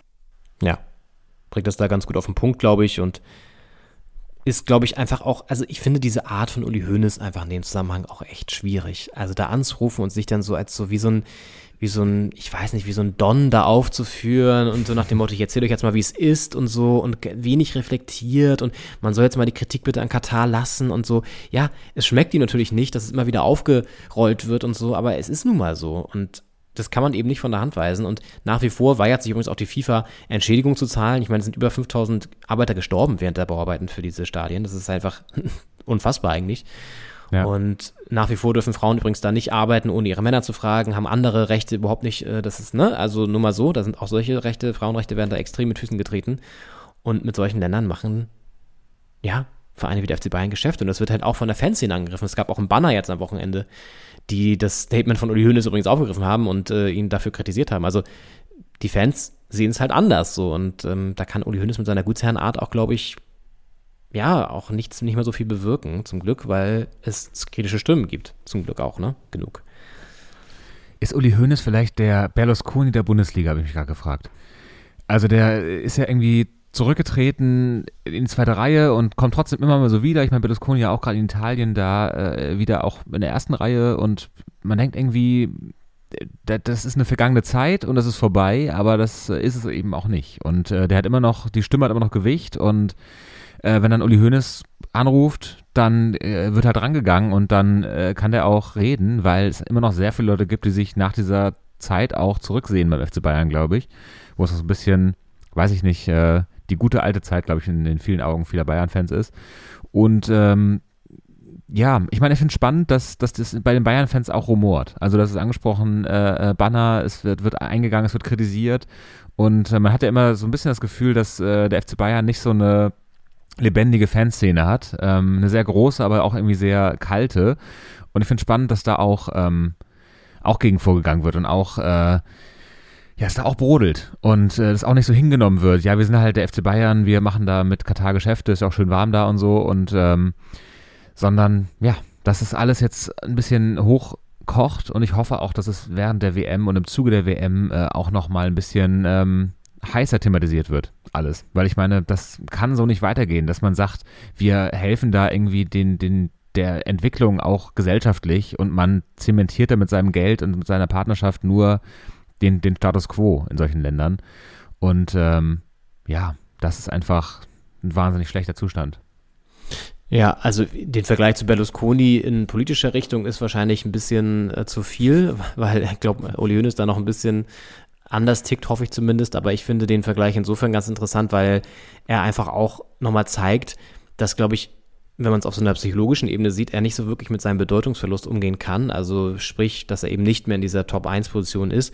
Und diese Anrufe zeigen ja immer nach, nach wie vor, dass er versucht, da immer noch so nachzugreifen und sich da irgendwie noch so aufzuspielen. Und es funktioniert aber auch deswegen nur, weil man ihn lässt. Ne? Also ich meine, die Redaktion von Doppelpass nimmt das natürlich auch gerne, weil sie wissen, es gibt dann Klicks. Wir reden jetzt ja auch gerade wieder drüber. Es gibt bei ja. YouTube hohe Aufrufungszahlen. Ich glaube, das Video hat jetzt schon fast 700.000 Views oder so, weil natürlich Uli Hoeneß pöbelt, klickt immer. Mhm. Und Es gibt aber zum Glück, und das hast du gerade gesagt, auch genug Leute, die dagegen aufstehen, was machen mittlerweile und die auch so einen modernen, frischen Winter mal reinbringen bei FC Bayern und generell im Fußball. Und das macht irgendwie auch Mut. Und die Münchner Fanszene hat ja auch schon gezeigt auf der MV, als es da so diesen, diesen Proteste gibt, dann gab es ja auch runde Tische mit Bayern und, und, und diesen äh, Gesprächen dazu, wie so man sich da engagiert in Katar und äh, die Kataris da so als Sponsoren reinholt und so weiter. Also da ist schon was in Bewegung, das bricht ein bisschen auf, aber es ist natürlich auch viel so Fassade, ne? Also es muss einem auch klar sein, dass es da einfach knallhart um Geld geht und der FC Bayern ist einfach auch eine Finanzmaschine und ein, ein Konzern mittlerweile der eben auch Geld machen möchte. Und deswegen wird es immer wieder, glaube ich, auch, ja, da einfach solche fadenscheinigen Kompromisse geben und ähm, Hauptsache der Rubel rollt, so, ne? So ist es ja leider. Auf der anderen Seite muss man auch sehen, dass einfach Stichwort RB Leipzig und so weiter, dass das Scheunentor schon offen ist, so für, für krude Investoren und Lars Winters gehört ja auch dazu. Also der Fußball an sich hat halt ein Problem, manchmal ein Glaubwürdigkeitsproblem und Katar ist halt die Spitze des Eisbergs wahrscheinlich so. Und ja, das ist ähm, auf jeden Fall, wird das im Zuge der WM hoffentlich kritisch begleitet, das, da gebe ich dir recht. Frankreich hat jetzt zum Beispiel in manchen Städten schon ein Public Viewing Verbot erteilt. Ob das so der richtige Schritt ist, weiß ich jetzt auch nicht. Ähm, mhm. Ähm, aber es wird auch interessant sein zu sehen, wie das dann so begleitet wird, auch von anderen Medien. Auch da sind wir dabei, auch Leute noch vors Mikro hier zu holen für, für, für unser Format, um mal zu fragen, wie berichtet ihr denn eigentlich darüber, auch in anderen Ländern? Und wie geht ihr damit um während der WM? Und das wird, glaube ich, noch ein ziemlich spannende vier, fünf Wochen da rund um den Auftritt in Katar. Also, vor allem, ich habe mir das Land mal angeguckt, auch so geografisch. Es gibt ja Doha als Hauptstadt und dann hast du ja so ein paar Nester noch. Keine, ich kann das zwar schwer einschätzen, wie groß die sind. Aber mhm. es gibt irgendwie, ich glaube, nagel mich nicht fest, aber gar nicht so viele Stadien auch. Natürlich, weil auch nicht so viel Platz ist. Die sind natürlich ja. alle hochmodern, klar. Und äh, ich habe mir einen Spaß erlaubt, so rund um das Spiel der Deutschen gegen, ähm, ich glaube, der Auftakt, ähm, das zweite Spiel ist gegen Spanien. Ich hatte gestern den Spielplan noch gesehen. Und das erste Spiel, wir spielen noch gegen Costa Rica und gegen Japan, glaube ich. Ich glaube, Japan ist der Auftakt. Ja, genau. Und äh, ich hatte mal geguckt, wie teuer so Hotelpreise sind dann rund um das Spiel. Ist natürlich auch, klar, viel zu spät, würde man wahrscheinlich gar nicht mehr ins buchen, aber kannst du auch gerne mal so 2.000 bis 3.000 Euro die Nacht ausgeben. Wenn du so bei Booking jetzt ganz normal guckst, einfach so Doha und dann so zwei Nächte oder so rund um dieses Datum, dann kommen da so absurde Preise. und der deutsche Fußballnationalmannschaft-Fanclub, der ja auch so ein merkwürdiges Konstrukt ist, die nächtigen dann in Dubai stattdessen. Und da ist günstiger, da kostet nach 200 Euro oder so, habe ich gesehen, das geht sogar noch. Ja, Schnäppchen. Ja, naja. Ja, ich denke halt auch, der Fußball würde auf sehr viel Geld verzichten müssen, insgesamt, wenn man sich da ein bisschen glaubhafter machen wollen würde und von, von vielen Dingen lossagen wollen würde, die ähm, halt schwierig sind, aber sehr viel Geld bringen. Und das ist halt eine Entwicklung, die schwer vorstellbar ist, dass jetzt die ganzen Ligen, äh, gerade in UK auch Premier League und so, wieder wegkommen davon, da irgendwie 200 Millionen für einen Spieler auszugeben. Und ähm, wieder so zu Deutschen. Ich meine, die Bundesliga, kommen wir später auch noch zu, ist ja nicht, jetzt nicht die attraktivste Liga zu verfolgen in Europa gerade. Und äh, das hängt halt auch damit zusammen, dass es so eine 50 plus 1 Regelung gibt, dass da einfach nicht ganz so viel äh, möglich ist für Investoren. Und ich meine, wir haben trotzdem so ein Windhorst-Eklat äh, jetzt, aber das wären noch ganz andere Dinge möglich, wenn da, wenn man so einen ganzen Verein kaufen könnte. Und ähm, ja, muss man gucken, ob die Bundesliga, wie lange sie da auch hart bleiben kann, stabil bleiben kann äh, in dieser Marschroute und äh, wie es sich so in Europa entwickelt, ob man noch konkurrenzfähig ist, auch auf lange Sicht und so. Absolut, ja. Und wir haben schon das Banner der Bayern-Fans angesprochen. Es war ohnehin ein sehr politisches Wochenende, weil in, in Bremen zum Beispiel gab es auch ein Plakat gegen Tim Wiese, den Wrestlestar Tim Wiese und ehemaligen Fußball-Torhüter-Legende äh, natürlich von Werder, der jetzt auch beim Abschiedsspiel von Pizza, von Pizarro äh, mit auf dem Rasen stand. Das hat einigen Werder-Fans nicht geschmeckt, weil sich Tim Wiese auch häufiger in der Vergangenheit mit Rockern gezeigt hat online auf Fotos, die auch der rechten Szene zugeordnet werden. Und da gab es ein Plakat, äh, kein Platz für Nazis, so sinngemäß ähm, Tim Wiese raus aus unserem Stadion, fand ich auch interessant.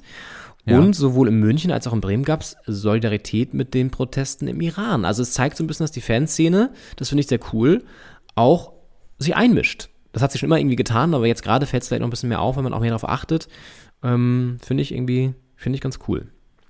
Auf jeden Fall, es wird ja immer viel diskutiert, wie, wie, wie politisch darf der Sport sein. die Spieler dürfen es ja eigentlich nicht sein, aber als jetzt diese Black Lives Matter Bewegung so ein bisschen an Fahrt gewonnen hatte, international auch, ähm, gab es ja doch Momente, wo dann niedergekniet wurde, äh, symbolisch äh, vor, vor dem Anpfiff. Ähm, das wurde dann erlaubt. Es wurde auch teilweise wurden so, so T-Shirts, also Trikot ausgezogen, T-Shirt gezeigt. Da wurde zum Gelb natürlich, wenn Trikot ausziehen gibt Gelb. Aber das, äh, die politische Botschaft dahinter wurde meistens nicht bestraft in letzter Zeit. Und das ist natürlich so eine, so eine Aufweichung der Regel, wenn man sagt, es ist verboten, aber wir bestrafen es nicht bleibt es ja trotzdem verboten.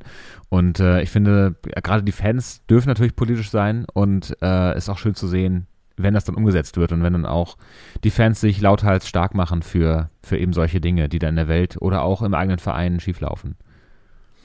Absolut. Leider gibt es auch nach wie vor die negativen Schlagzeilen, das noch ganz kurz, oder negativen Meldungen rund ums Fußball, zumindest wenn man manche Fans und, und, und, und, und, Vereine sich anschaut. Das habe ich nur ganz kurz vorhin bei Twitter gesehen, irgendwelche Dynamo Dresden-Fans, die da einen ganzen Zug zerlegt haben. Und auch beim Spiel, ich weiß gar nicht, gegen wen war das denn, äh, gegen Bayreuth, glaube ich, oder so, ähm, haben sie irgendwie auch dann die Gäste. Äh, Toiletten da im Stadion komplett auseinandergenommen, wo man auch schon wieder so denkt, so warum, ne? Also, mhm. ja, es ist einfach, naja, du hast immer Idioten leider, aber äh, bei Dynamo vielleicht noch ein paar mehr als sonst. Und das sah schon heftig aus. Und das ist auch so, es muss einfach nicht sein. Das ist dann, weißt du, Licht und Schatten, ne? Auf der einen Seite diese politischen Proteste und dann hast du immer noch diese Idioten, die einfach völlig ihr Gehirn ausschalten, weil sie fünf Bier zu viel getrunken haben und dann äh, das in Gewalt extrahieren. Ich verstehe es nicht. Aber gut. Ja. Es ist, sei an dieser Stelle auch nochmal erwähnt, weil es irgendwie auch nicht unter den Teppich gekehrt werden darf, finde ich. Immer. So. Wir blicken nach England, denn ein Spieler sorgt dafür Schlagzeilen, die man überhaupt nicht unter den Teppich kehrt, sondern der ganz, ganz im Gegensatz dazu auf so einem fliegenden Teppich durch die Premier League huscht und fliegt. Es ist ein Norweger, ein kantiger Norweger in Leeds geboren und er bricht gerade alle Rekorde. Erling Haaland. Es ist unfassbar. Äh, er hat jetzt wirklich wieder ein Hattrick geschossen und das im Manchester Derby gegen United. Hinter uns im Stadion saßen so Kiddies, die auch die ganze Zeit das verfolgt haben und ich so, ja, übrigens, äh, Manchester jetzt 4-0, ne? Und dann ich so, alles klar, jetzt 5-1 und so. Also wurde mir das Ergebnis durchgegeben und äh, Haaland zelebrierte am Ende bei diesem unfassbaren 6 zu 3. Es ist unglaublich und er hat sieben Rekorde an der Zahl schon gebrochen. Wollen wir die einmal kurz aufzählen, Henning? Hast du das, hast du die parat auch so ein bisschen? Oder soll ich da so ein bisschen äh, einführen, kurz? Fang doch gerne mal an, dann habe ich die auch gleich parat. Ja, ist auch gar nicht so wild. Äh, ist, äh, der Kicker hat es nochmal rausgearbeitet und wahrscheinlich andere Medien auch mittlerweile. Ähm, es sind sieben Rekorde und zwar ist es ein bisschen kompliziert formuliert, deswegen war ich gerade gestutzt hier.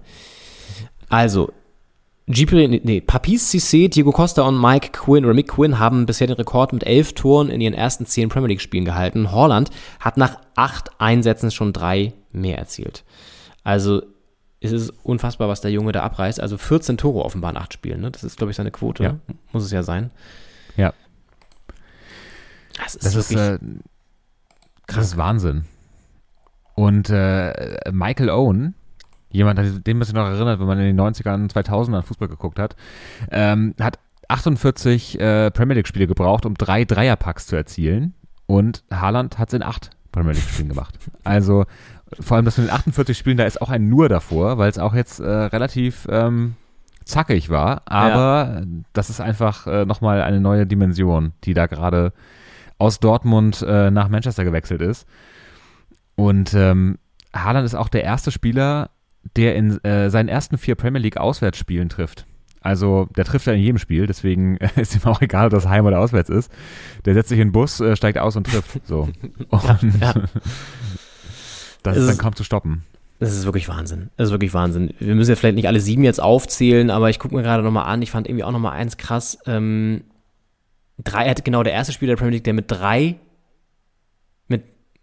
mit Dreierpacks in drei Heimspielen hintereinander, genau, in drei Heimspielen hintereinander hat er jeweils einen Hattrick gemacht. Das ist auch unfassbar. also fünf Torbeteiligungen beim Manchester Derby. Es ist alles, es ist, der Mann bricht alle Rekorde und wir sind auf der Suche und wir haben auch schon jemanden gefunden, das können wir schon mal ankündigen, der uns dieses Phänomen Erling Haaland nochmal ein bisschen erklärt. Es ist ein Norweger, so viel können wir sagen, alles weitere dann in den nächsten Wochen. Aber wir begeben uns auf Spurensuche. Wer ist dieser Erling Haaland? Warum ist der so gut? Was, was macht er anders als andere? Sind das die Gene? Wenn ja, warum? Und apropos Gene, noch eine krasse Geschichte, die ich kurz hier nochmal mit uns und euch teilen möchte, mit dir, Henning, auch teilen möchte. Ähm, sein Vater war ja auch schon Fußballprofi, norwegischer Nationalspieler und hat auch bei Man City gespielt. Und musste dann seine Karriere frühzeitig beenden, und zwar aufgrund einer ziemlich miesen Geschichte. Und die möchte ich dir ganz kurz äh, einmal so in aller Kürze erzählen. Es war die Saison 2000, 2001 und äh, Holland, also Vater Holland, Holland Senior, ähm, traf auf Roy Keane. Dazu gibt es eine Vorgeschichte. Vorgeschichte. 97 gab es auch schon mal ein Spiel zwischen Man United und Leeds. Da hat Holland damals gespielt, der Vater Holland also. Und ähm, da wollte Keane Holland faulen und hat sich dabei selber verletzt und einen Kreuzbandriss sich zugezogen, ist neun Monate ausgefallen und Vater Holland hat dann äh, sich nach diesem, dieser Aktion über Keane gebeugt und ihn beschuldigt, seine Verletzung nur vorzutäuschen, was ja offenbar nicht der Fall war, weil er hatte ja wirklich einen Kreuzbandriss. Ähm, und das ist die Vorgeschichte, die 97 stattfand. Vier Jahre später treffen die beiden sich wieder. Am 21. Mhm. April 2001. Und fünf Minuten vor dem Ende, im Derby auch übrigens damals, Man City gegen United, also Keane auf Seite von United, Holland auf Seite von Man City, hat Keane Holland mit gestrecktem Fuß gefault. Mhm. Und daraufhin musste er seine ja, Karriere beenden, weil er einfach ähm, auch unter anderem wahrscheinlich aufgrund dieses Fouls irgendwie zumindest mhm. lediert war. Ähm, die Hintergrundstory dieses Fouls ist die, es gab dann erstmal, äh, wurde das gewertet als Revanche-Foul, er hat drei Spiele Sperre bekommen, Keen, und eine Geldstrafe in Höhe von 5000 Pfund. Hat dann im August 2002 eine Autobiografie veröffentlicht und ein Kapitel dieser Auseinandersetzung gewidmet zwischen Keen und Horner. Also Keen hat dieser, äh, diesem Clinch ein Kapitel gewidmet und hat dann geschrieben, dass er von Anfang an geplant hat, Holland gezielt zu verletzen, also Vater Holland. Und da gibt es ein Zitat im Wikipedia-Artikel, da steht, Zitat von Keen, ich habe lange genug gewartet. Ich habe ihn verflucht hart getroffen. Der Ball war da, glaube ich, da. Nimm das, du Schwein. Und steh niemals mehr über mir und spotte über gefakte Verletzungen. So, und dieses Zitat in dem Buch hat Keen im Nachhinein nochmal eine nachträgliche Sperre von fünf Spielen gebracht und einer Geldstrafe in Höhe von 150.000 Pfund. Richtig krass. ähm, es ist wirklich eine kranke Story, finde ich so ein bisschen. Und ich weiß nicht genau, ob diese Verletzung, also er hat danach seine Karriere beendet wegen der Verletzung am Knie, am anderen Knie. Wahrscheinlich war es dann nicht das Foul von Keen, aber ähm, ja. schon auch geholfen, irgendwie, ja. Geholfen hat es nicht wahrscheinlich, ja. Wahrscheinlich nicht. Und ähm, das so viel zu Geschichten. Da frage ich mich, spielt das vielleicht biografisch, psychologisch eine Rolle bei der jetzigen Karriere von Sohnemann, Erling Haaland? Kann ich mir vorstellen, dass er da auf jeden Fall Man City äh, weit oben auf seiner Liste stand. Ja, das sowieso, und, das war ja schon äh, bekannt die ganze Zeit, dass er sozusagen wirklich auch Man City Bett wäre schon so bla bla, aber auch diese, diese, dieses, dieses, diese Story aus der Vergangenheit, dass sein Vater, der da irgendwie von einem United-Spieler irgendwie gefault wird, ich kann mir schon mhm. vorstellen, dass das nochmal so ein bisschen was rauskitzelt aus jemandem, oder? Dass er auch ein bisschen Bock hat er jetzt gegen United, meinst du? Mhm. Dass er nochmal ein, ein Tor mehr reinschießt und eine Vorlage mhm. mehr gibt. Auf jeden Fall. Ich meine, klar, also gut, wenn du zu Man City unbedingt willst, ist Man United nicht unbedingt eine, eine Alternative für dich. Ähm, aber kann schon sein, dass, ich meine, Roy Keane ist ja bis heute Vereinslegende auch bei äh, United und ähm, da so hinzuwechseln, wo jemand, der mit deinem Vater so eine so einen Zoff hatte, ähm, kann man sich ja wahrscheinlich dann auch nicht so sehr vorstellen. Also spricht dann eher doppelt für City. Und äh, mal gucken, mich äh, würde interessieren, ob er nochmal zu Leeds geht. Ne? Vielleicht. in, die, in seinen Geburtsort ja auch. Der ist ja dann nicht in Norwegen geboren, sondern in Leeds. Und äh, kann den Verein auch noch nach, nach oben, nach oben äh, donnern. Da mit ein paar Toren. Die können jedes Tor gebrauchen, glaube ich, in Leeds. Ja, aber äh, äh, super spannend, oder? Ich meine, vor allen Dingen, ähm, das ist ja auch so, ich meine, jemand, der, also das erste Foul war vier Jahre, lag vier Jahre zurück und dann revanchierst ja. du dich vier Jahre später noch, das ist schon irgendwie ein bisschen crazy, oder? Ja. Das sagt so auch Kurt viel aus über die Psyche eines, eines Menschen. Auf jeden Fall so ein Kurt Krümmerwitz, wo einer eine Schnecke vom Balkon wirft und die dann irgendwie zwei Jahre später klingelt und sich beschwert, weil die so langsam ist. Und äh, genau, also ähnliches ist da, aber ich meine, ähm, Rache ist ja äh, ein Gericht, das am besten kalt serviert wird. Und wenn du da schön vier Jahre Zeit lässt, das so richtig brodeln lässt in dir, dann äh, wird das so richtig, äh, so richtig rachig nach hinten raus. Vor allem, dann musste sie auch echt schon das so planen. Er hat alles geplant, dass er das macht in dem Spiel. Ja. Dann, dann wartet er so kurz vor Schluss und jetzt, jetzt mache ich es nochmal. Und dann, boah, krass, ey. Irgendwie ein bisschen unheimlich, aber gut. Ja. Kleine Anekdote hier aus England, aus der Premier. So war das damals. Schon über 20 Jahre her, die Geschichte. Unfassbar. Ja. Naja.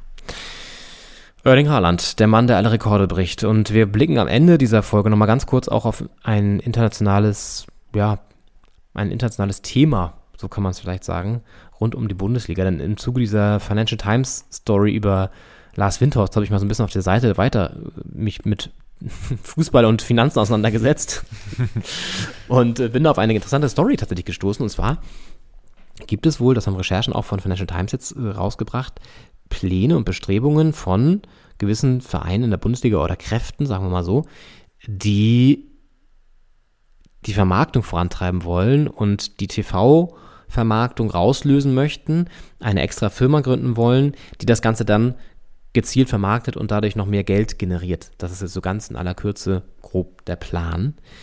Ähm, allerdings sagt der Artikel auch, es ist gar nicht so sicher, dass dann auch so viel Geld dabei rauskommt, wie man sich vorstellt, weil die Bundesliga eben kein attraktives Produkt ist im Vergleich zur Premier League oder zur, zur äh, La Liga aus Spanien, weil eben der große Konkurrenzkampf fehlt. Ne? Wir haben mit dem FC Bayern einen Serienmeister, zehnmal in Folge.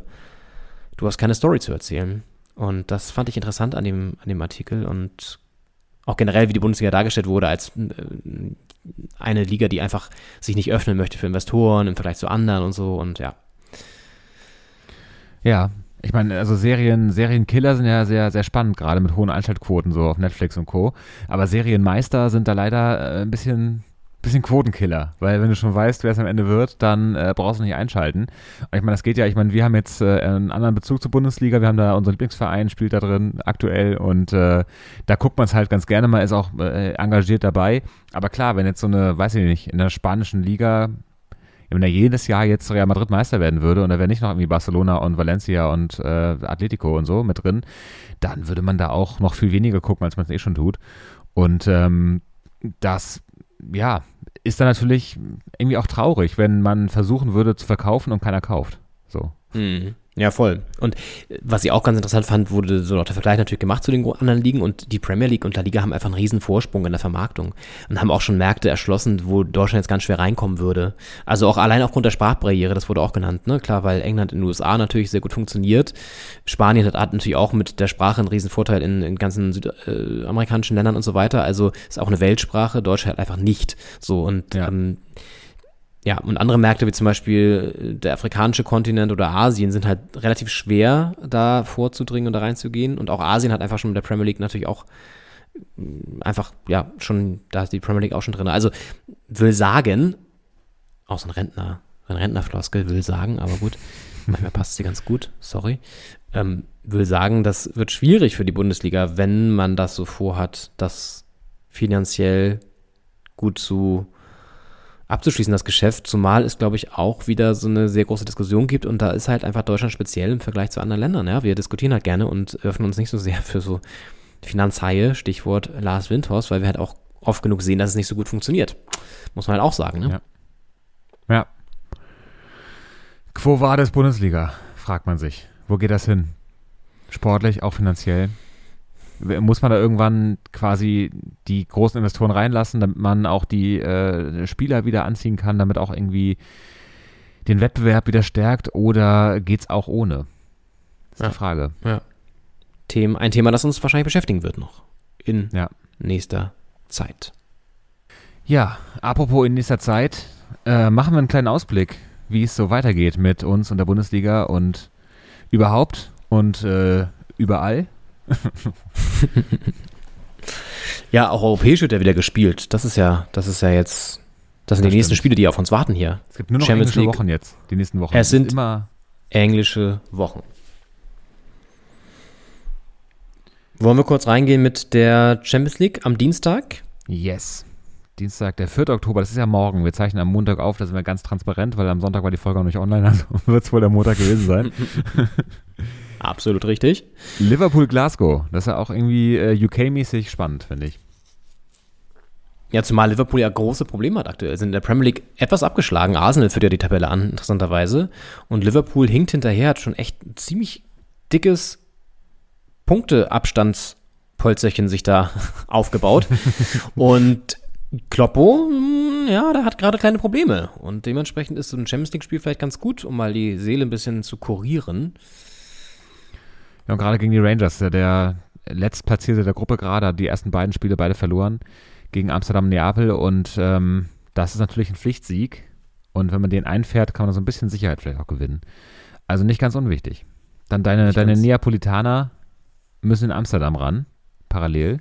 Ja, Auch das ist natürlich kulturmäßig, also das sind auch zwei Welten, ne? Also so die, die, die weiß ich nicht, die käseessenden Holländer gegen, gegen äh, die Pizzabäcker, Ja, um mal hier so die ganz klischeehaften Einordnungen hier zu, zu machen. Aber ja, das ist natürlich interessant. Ich glaube, Neapel wird das Ding gewinnen, weil die sind gerade extrem gut drauf.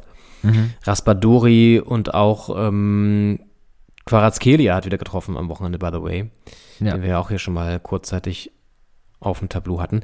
Also das, da tippe ich schon auf Neapel irgendwie, auch wenn Ajax zu Hause wahrscheinlich stärker ist als sonst, aber ja, glaube ich schon.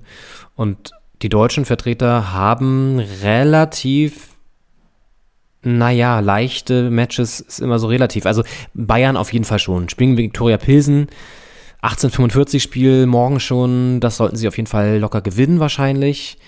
Ähm, dann geht's weiter mit Frankfurt, die Tottenham zu Gast haben. Das wird nicht so einfach, obwohl Tottenham jetzt gegen Arsenal verloren hat, das Derby, das London Derby.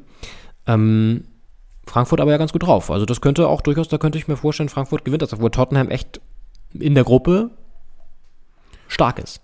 Ja, ich meine, Frankfurt hat ja gerade den, den Tabellenführer der Bundesliga geschlagen und äh, da können die jetzt weitermachen in der Champions League. Tottenham auf Platz 2 zwar nur, aber trotzdem ähm, wäre auf jeden Fall ein Big, Big Point. Wenn die da gewinnen würden, dann wäre nämlich Frankfurt würde vorbeiziehen an Tottenham und äh, da nochmal richtig angreifen, doch da die äh, K.O.-Phase zu erreichen. Ja. Das wäre wie- auf jeden Fall ein super wichtiges Spiel. Ja. Zu Hause auch und so. Also ich, das ist, glaube ich, auch, das, ja, das könnte ein Schlüsselspiel sein für die Champions League-Saison von, von Eintracht Frankfurt auf jeden Fall. Und einer, der so ein bisschen wackelt auf dem Trainerstuhl, haben wir ja schon mal gesagt, äh, Gerardo Seoane, der Mann mit dem etwas außergewöhnlichen Namen. Ja. Bei Leverkusen auf der Bank äh, tritt jetzt im Porto an, im wunderschönen Porto in Portugal. Kann auch so ein bisschen sommerliche Temperaturen mitnehmen vielleicht, aber wird das, glaube ich, gar nicht so genießen können, denn Porto ist schwer. Das Ja. Estadio Dragao ist immer schwierig zu spielen und ich glaube, das könnte sein letztes Spiel sein. Ich will es hier nicht unken, aber ich könnte mir schon vorstellen, dass, wird, äh, dass er danach nicht mehr Trainer ist von Leverkusen. Ja, muss ein bisschen Sonne tanken, dass er da immerhin etwas mitnimmt. Äh, aber lass uns überraschen. Ich meine, äh, Atletico haben sie auch geschlagen. Das hat man auch nicht unbedingt gedacht. Und äh, vielleicht gelingt dann in Porto der nächste Paukenschlag, möchte ich sagen. Mhm. Aber das bleibt abzuwarten. 20 geht's Grad dann- sind es noch übrigens im Porto. Gerade nachgeguckt, Sonne, 20 das- Grad morgen. Lässt sich aushalten. Lässt sich aushalten, definitiv. Ja. Ja, Mittwoch geht's weiter mit äh, so einem Leckerbissen international wie Chelsea AC Milan. Das ist äh, auf dem Papier eine sehr, sehr schöne Partie. Ja, der neue Club von Nkunku wahrscheinlich ja, wenn man es so nennen möchte. Und ähm, das ist auch so ein Duell, das war so, also das ist so ein altes Traditionsmatch, ne? So, das sind so zwei Granden des europäischen Fußballs. Chelsea ja. mit so einer neuen Investorengruppe, die da eingestiegen ist nach dem Aus von Abramovic und die räumen da richtig auf. Und äh, das, ja, mal sehen, wie das so sich dann sportlich irgendwann mal zeigen wird. Aktuell sind sie in der Gruppe nämlich letzter. Das läuft also noch nicht so gut. Und ähm, das wird man dann sehen, aber es ist natürlich am Mittwoch schon so vom Papier her das spannendste Match. Benfica gegen Paris ist natürlich auch noch ziemlich schön. Alles andere sind relativ Sevilla gegen Dortmund, natürlich aus deutscher Sicht spannend, klar. Ja.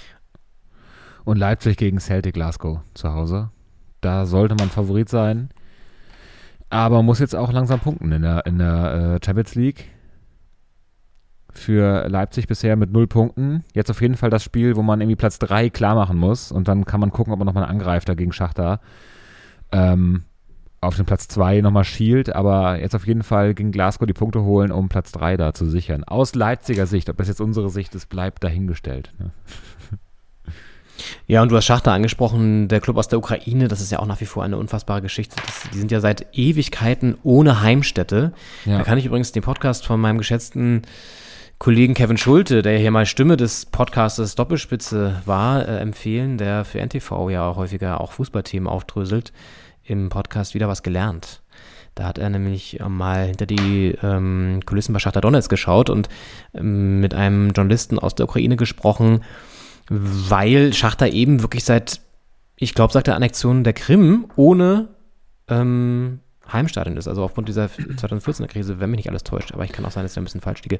Auf jeden Fall hört euch diesen Podcast an, wieder was gelernt. Auf jeden Fall spielt Schachter schon Ewigkeiten nicht mehr im heimischen Stadion und ähm, dementsprechend sind die Fans da eben auch ohne Verein so wirklich. Also die haben natürlich ihren Verein auch im Herzen, aber können nicht zu Heim spielen. Das ist, ist abgesehen von den ganzen Kriegsgräueln irgendwie auch eine äh, krasse Geschichte. Ja, spielen auswärts in Madrid bei den Königlichen mit Sicherheit ein Spiel, was ähm, durchaus Überraschungspotenzial hat, weil Schachter hat ja auch schon Leipzig geschlagen und sind in der Gruppe, wenn mich nicht alles täuscht, sogar Platz naja, also zweiter zumindest. Vier Punkte, genau. Real. Madrid mit Ja. zwei Siegen und äh, kann da jetzt mit einem Sieg gegen Schachter quasi die, die weiße Weste bewahren und ähm, aber da hast du völlig recht. Also Schachter ist nicht zu unterschätzen und ähm, da muss man mal gucken. Real Madrid noch ohne Gegentor. Mal schauen, ob sie das äh, so aufrechterhalten können. Wäre natürlich Wahnsinn. Aber ja, ist auch ein spannendes Spiel. Also, ich meine, Real ist auch immer mal so ein Kandidat, die wackeln auch immer mal. Haben jetzt auch in der Liga gegen. Osasuna äh, unentschieden nur gespielt. Und ähm, ja, muss man gucken. Also ist auch dann hin und wieder eine Wundertüte da. Die, die Jungs um Toni Kroos in seiner wahrscheinlich letzten Saison. Zwei Spiele noch, die man vielleicht nochmal beobachten sollte. Das nächste Opfer von Erling Haaland könnte der FC Kopenhagen sein. Ist ja auch so eine Art Heimspiel für ihn. Dänemark, Norwegen liegt ja nicht so weit auseinander. Ja. Ähm, das, da- das ist so Luft, die er kennt. Da wird er vielleicht noch besser sein, wer weiß. Aber spielt ja in, Manchester, das, ich jetzt Das ein bisschen. Quatsch. Also Also die bringen so ein bisschen Luft mit im Flieger. Bringen ein bisschen Luft mit.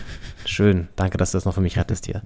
äh, und natürlich Dynamo Zagreb, den Verein, den ich auf meiner Reise auch in, den, äh, in, die, in die eine Herzkammer eingeschlossen habe, den an in einer anderen Herzkammer ist, der, der, natürlich der SC Neapel. Ähm, Nee, aber Zagreb spielt auswärts in Salzburg und Österreich ist übrigens äh, eines der Länder, die am, also nach Deutschland, glaube ich, das Land, was am meisten Urlauber nach Kroatien, wo die meisten Urlauber nach Kroatien fahren. Die Ösis, die siehst du auch an jeder Ecke. Also das ist auch, sind kurze Wege.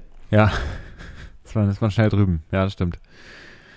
Ja, auf jeden Fall, das sind zwei Spieltage mit vielen Highlights. Und dann gibt es noch die Europa League am Donnerstag. Auch da wird einiges geboten sein. Ähm, es ist zum Beispiel, wenn ich da mal so rüber scrolle, was haben wir da? Malmö gegen Union Berlin.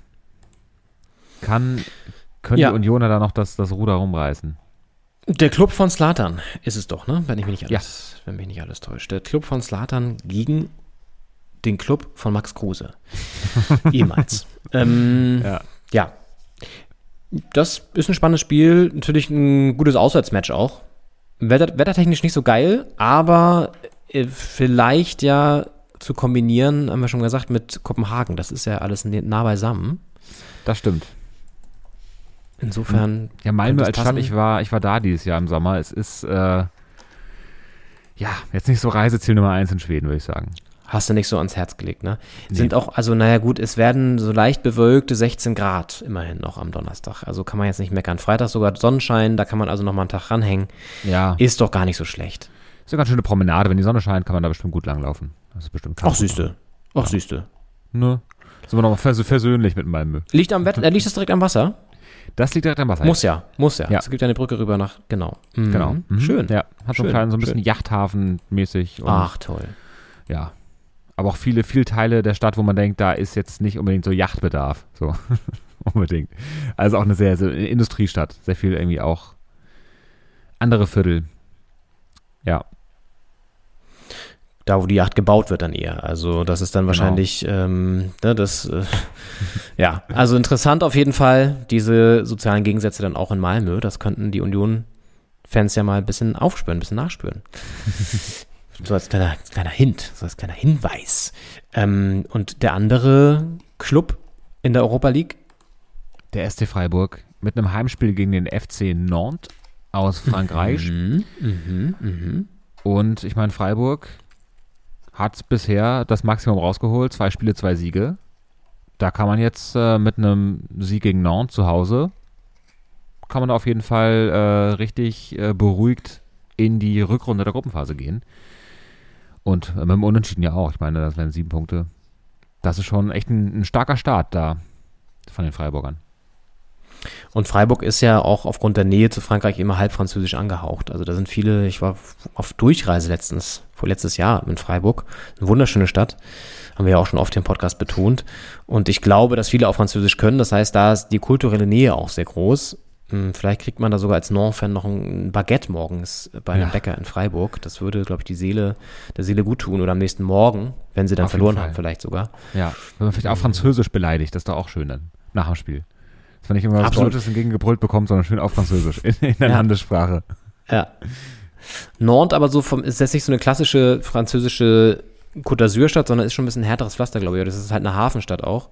So Richtung äh, Mündung der Gironde, wenn mich nicht alles täuscht. Ähm, und ähm, ja, also ist auf jeden Fall auch eine sehr spannende Stadt. Ich habe da mal ein bisschen so recherchiert für den Reiseführer, den ich da geschrieben habe. Und ähm, das ist, ist, eine, ist eine sehr interessante Stadt. Es gibt da unter anderem eine, nee, die Loire-Mündung natürlich, entschuldige bitte, nicht die Gironde. Das ist natürlich, ah, klar, Loire.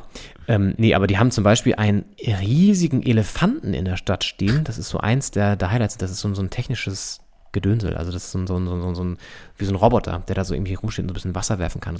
Spannend. Crazy. Apropos spannend, die Europa Conference League. Das äh, mit Partien wie Heart of Midlothian gegen AC Florenz, äh, Silkeborg gegen äh, d- FCSB, was, wofür steht das denn? Aus Rumänien. Der FCSB steht ja einfach. Der Fußballclub Selbstbedienung. Ach so, in Bukarest ist es, ja, ja. Bukarest, ja. Äh, irgendein, einer der vier Buchstaben für Bukarest stehen. Vielleicht das B. Also auf jeden Fall viele tolle Spiele. Ein deutscher Verein äh, mischt sich da unters Volk. Das ist der erste FC Köln, der gegen Partisan äh, ein Heimspiel haben wird, am Donnerstag auch.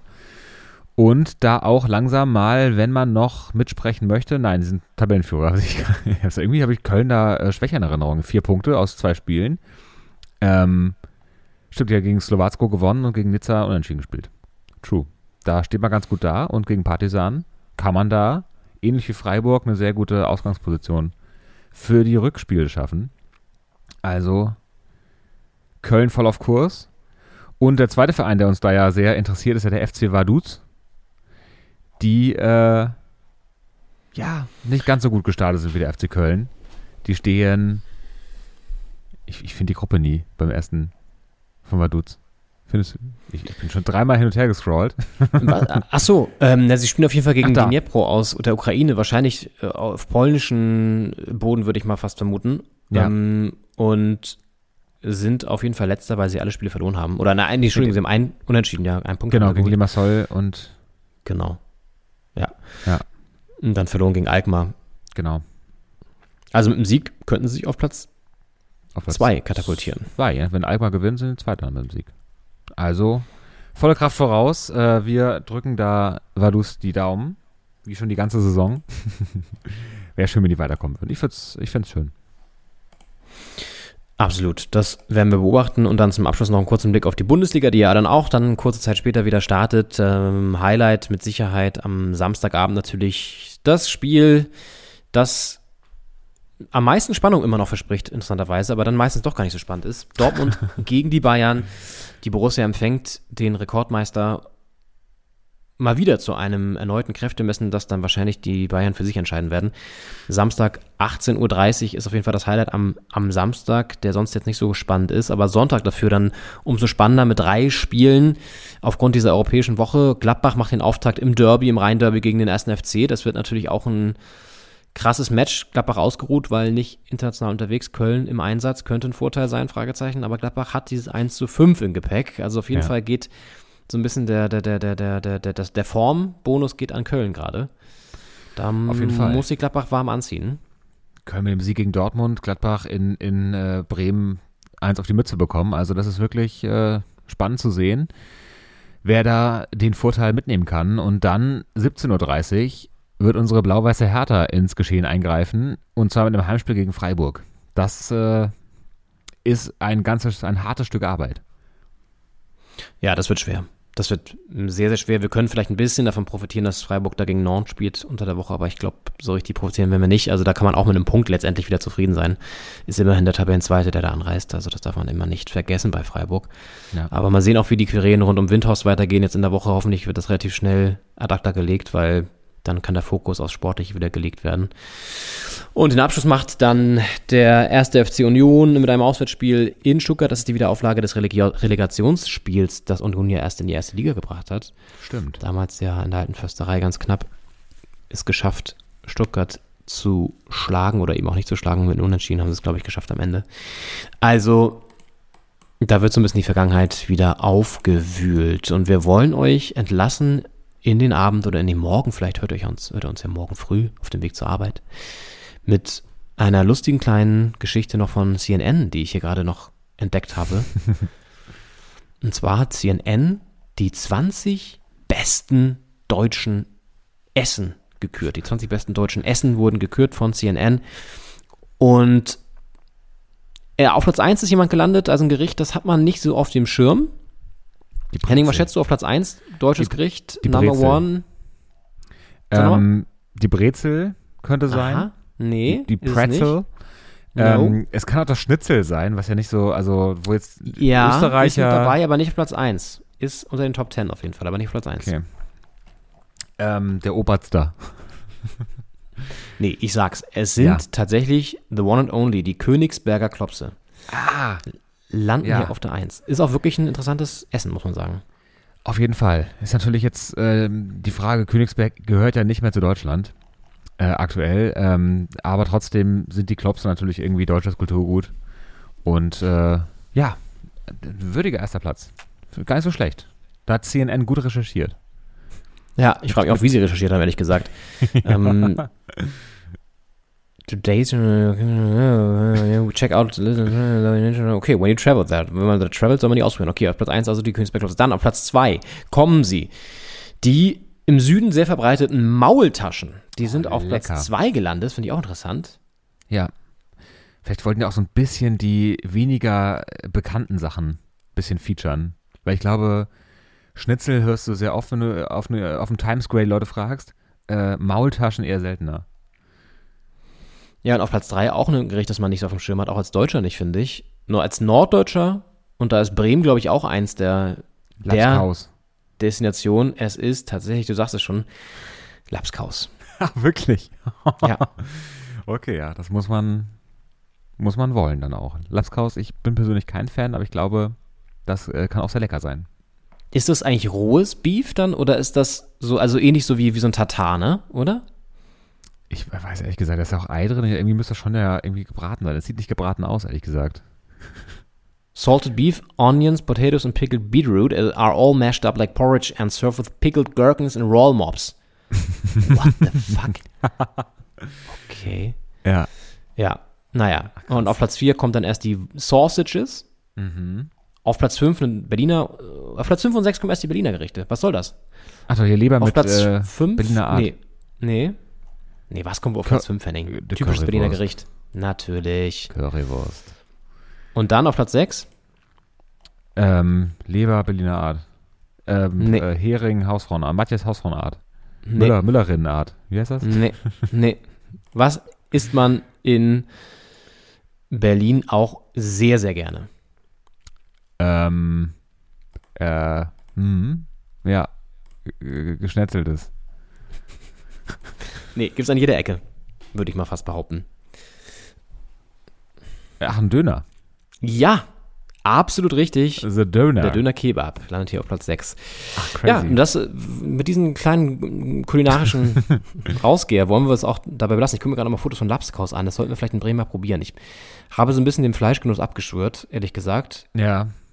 Ja klar, Aber da würde ich vielleicht mal als Test, aus Testzwecken mal nochmal eine kleine Ausnahme machen. Wir müssen uns ja irgendwie noch was suchen, was wir Bremerisches da probieren in Bremen. Und der Lapskaus bietet sich natürlich an. Vielleicht auch Grünkohl. Ist da schon Grünkohlsaison? Im Oktober noch nicht, aber das ist eher November, Dezember. Ja, geht so langsam los, ne? Eher Richtung Ja. tatsächlich November, glaube ich. Ja. Na, Es gibt ja wahnsinnig viele Grünkohlsorten, ne? Das ist übrigens sehr, sehr interessant. Aber ein ganz anderes Thema hier. Ja, mit Ja, und natürlich Food- Fisch wahrscheinlich. Das sind die Sachen, die, die, die da haben wir die Auswahl dann. Ja, gehen wir zur Nordsee und essen da irgendwie so ein, so ein Fischbrötchen. Genau. Nicht wahr? Ähm, ich gucke gerade mal, wann hat Grünkohl Ende Oktober. Naja, könnten wir schon Glück haben. Ja, vielleicht das erste Grünkohl. Vielleicht ist ein Grünkohlfestival, wenn wir da sind. Da können wir ein bisschen den ersten Grünkohl, wird angestochen. O zapft ist äh, am Grünkohlfass. Und dann sind wir da einen der ersten Teller, nehmen wir mit. Warum nicht? Spannend, spannend, spannend. Mit Okay. dieser Food-Inspo würde ich sagen, ähm, verabschieden wir uns für diese Woche und lassen euch so ein bisschen äh, die Wahl, was ihr denn äh, vielleicht morgen oder übermorgen mal kocht, aus dieser Liste. Denn die CNN äh, Top 20 äh, deutschen Gerichte können nicht irren. Das sind schon echte Knaller dabei. Sehr fleischlastig, aber was soll's. Und ähm, ja, das wird eine spannende Woche, die wir dann wieder besprechen werden. Ja. Das ist korrekt. Wir sind dann wieder am Ball. Vielleicht aus Termingründen noch nicht nächste Woche, sondern erst die Woche drauf. Das entscheiden wir dann spontan. Also seid nicht enttäuscht, wenn wir nicht kommen nächste Woche. Wir geben unser Bestes, aber es kann sein, dass es nicht klappt, weil wir beide unterwegs sind eigentlich. Ja. Aber eventuell können wir es doch noch einschieben. Und sonst hören wir uns in zwei Wochen wieder und haben dann umso mehr zu besprechen hier bei Doppelspitze, der Fußball-Podcast. Entlassen euch jetzt in eine kurze Arbeitswoche. Die meisten hatten ja wahrscheinlich frei heute und wünschen euch einen guten Start in den Oktober, der jetzt angebrochen ist. Jetzt wird's herbstlich. Legt die Pullover raus, die dicken Socken. Es wird kalt. Auf jeden Fall. Gut. Macht's gut. Bis dahin. Macht's gut. Ciao. Ciao.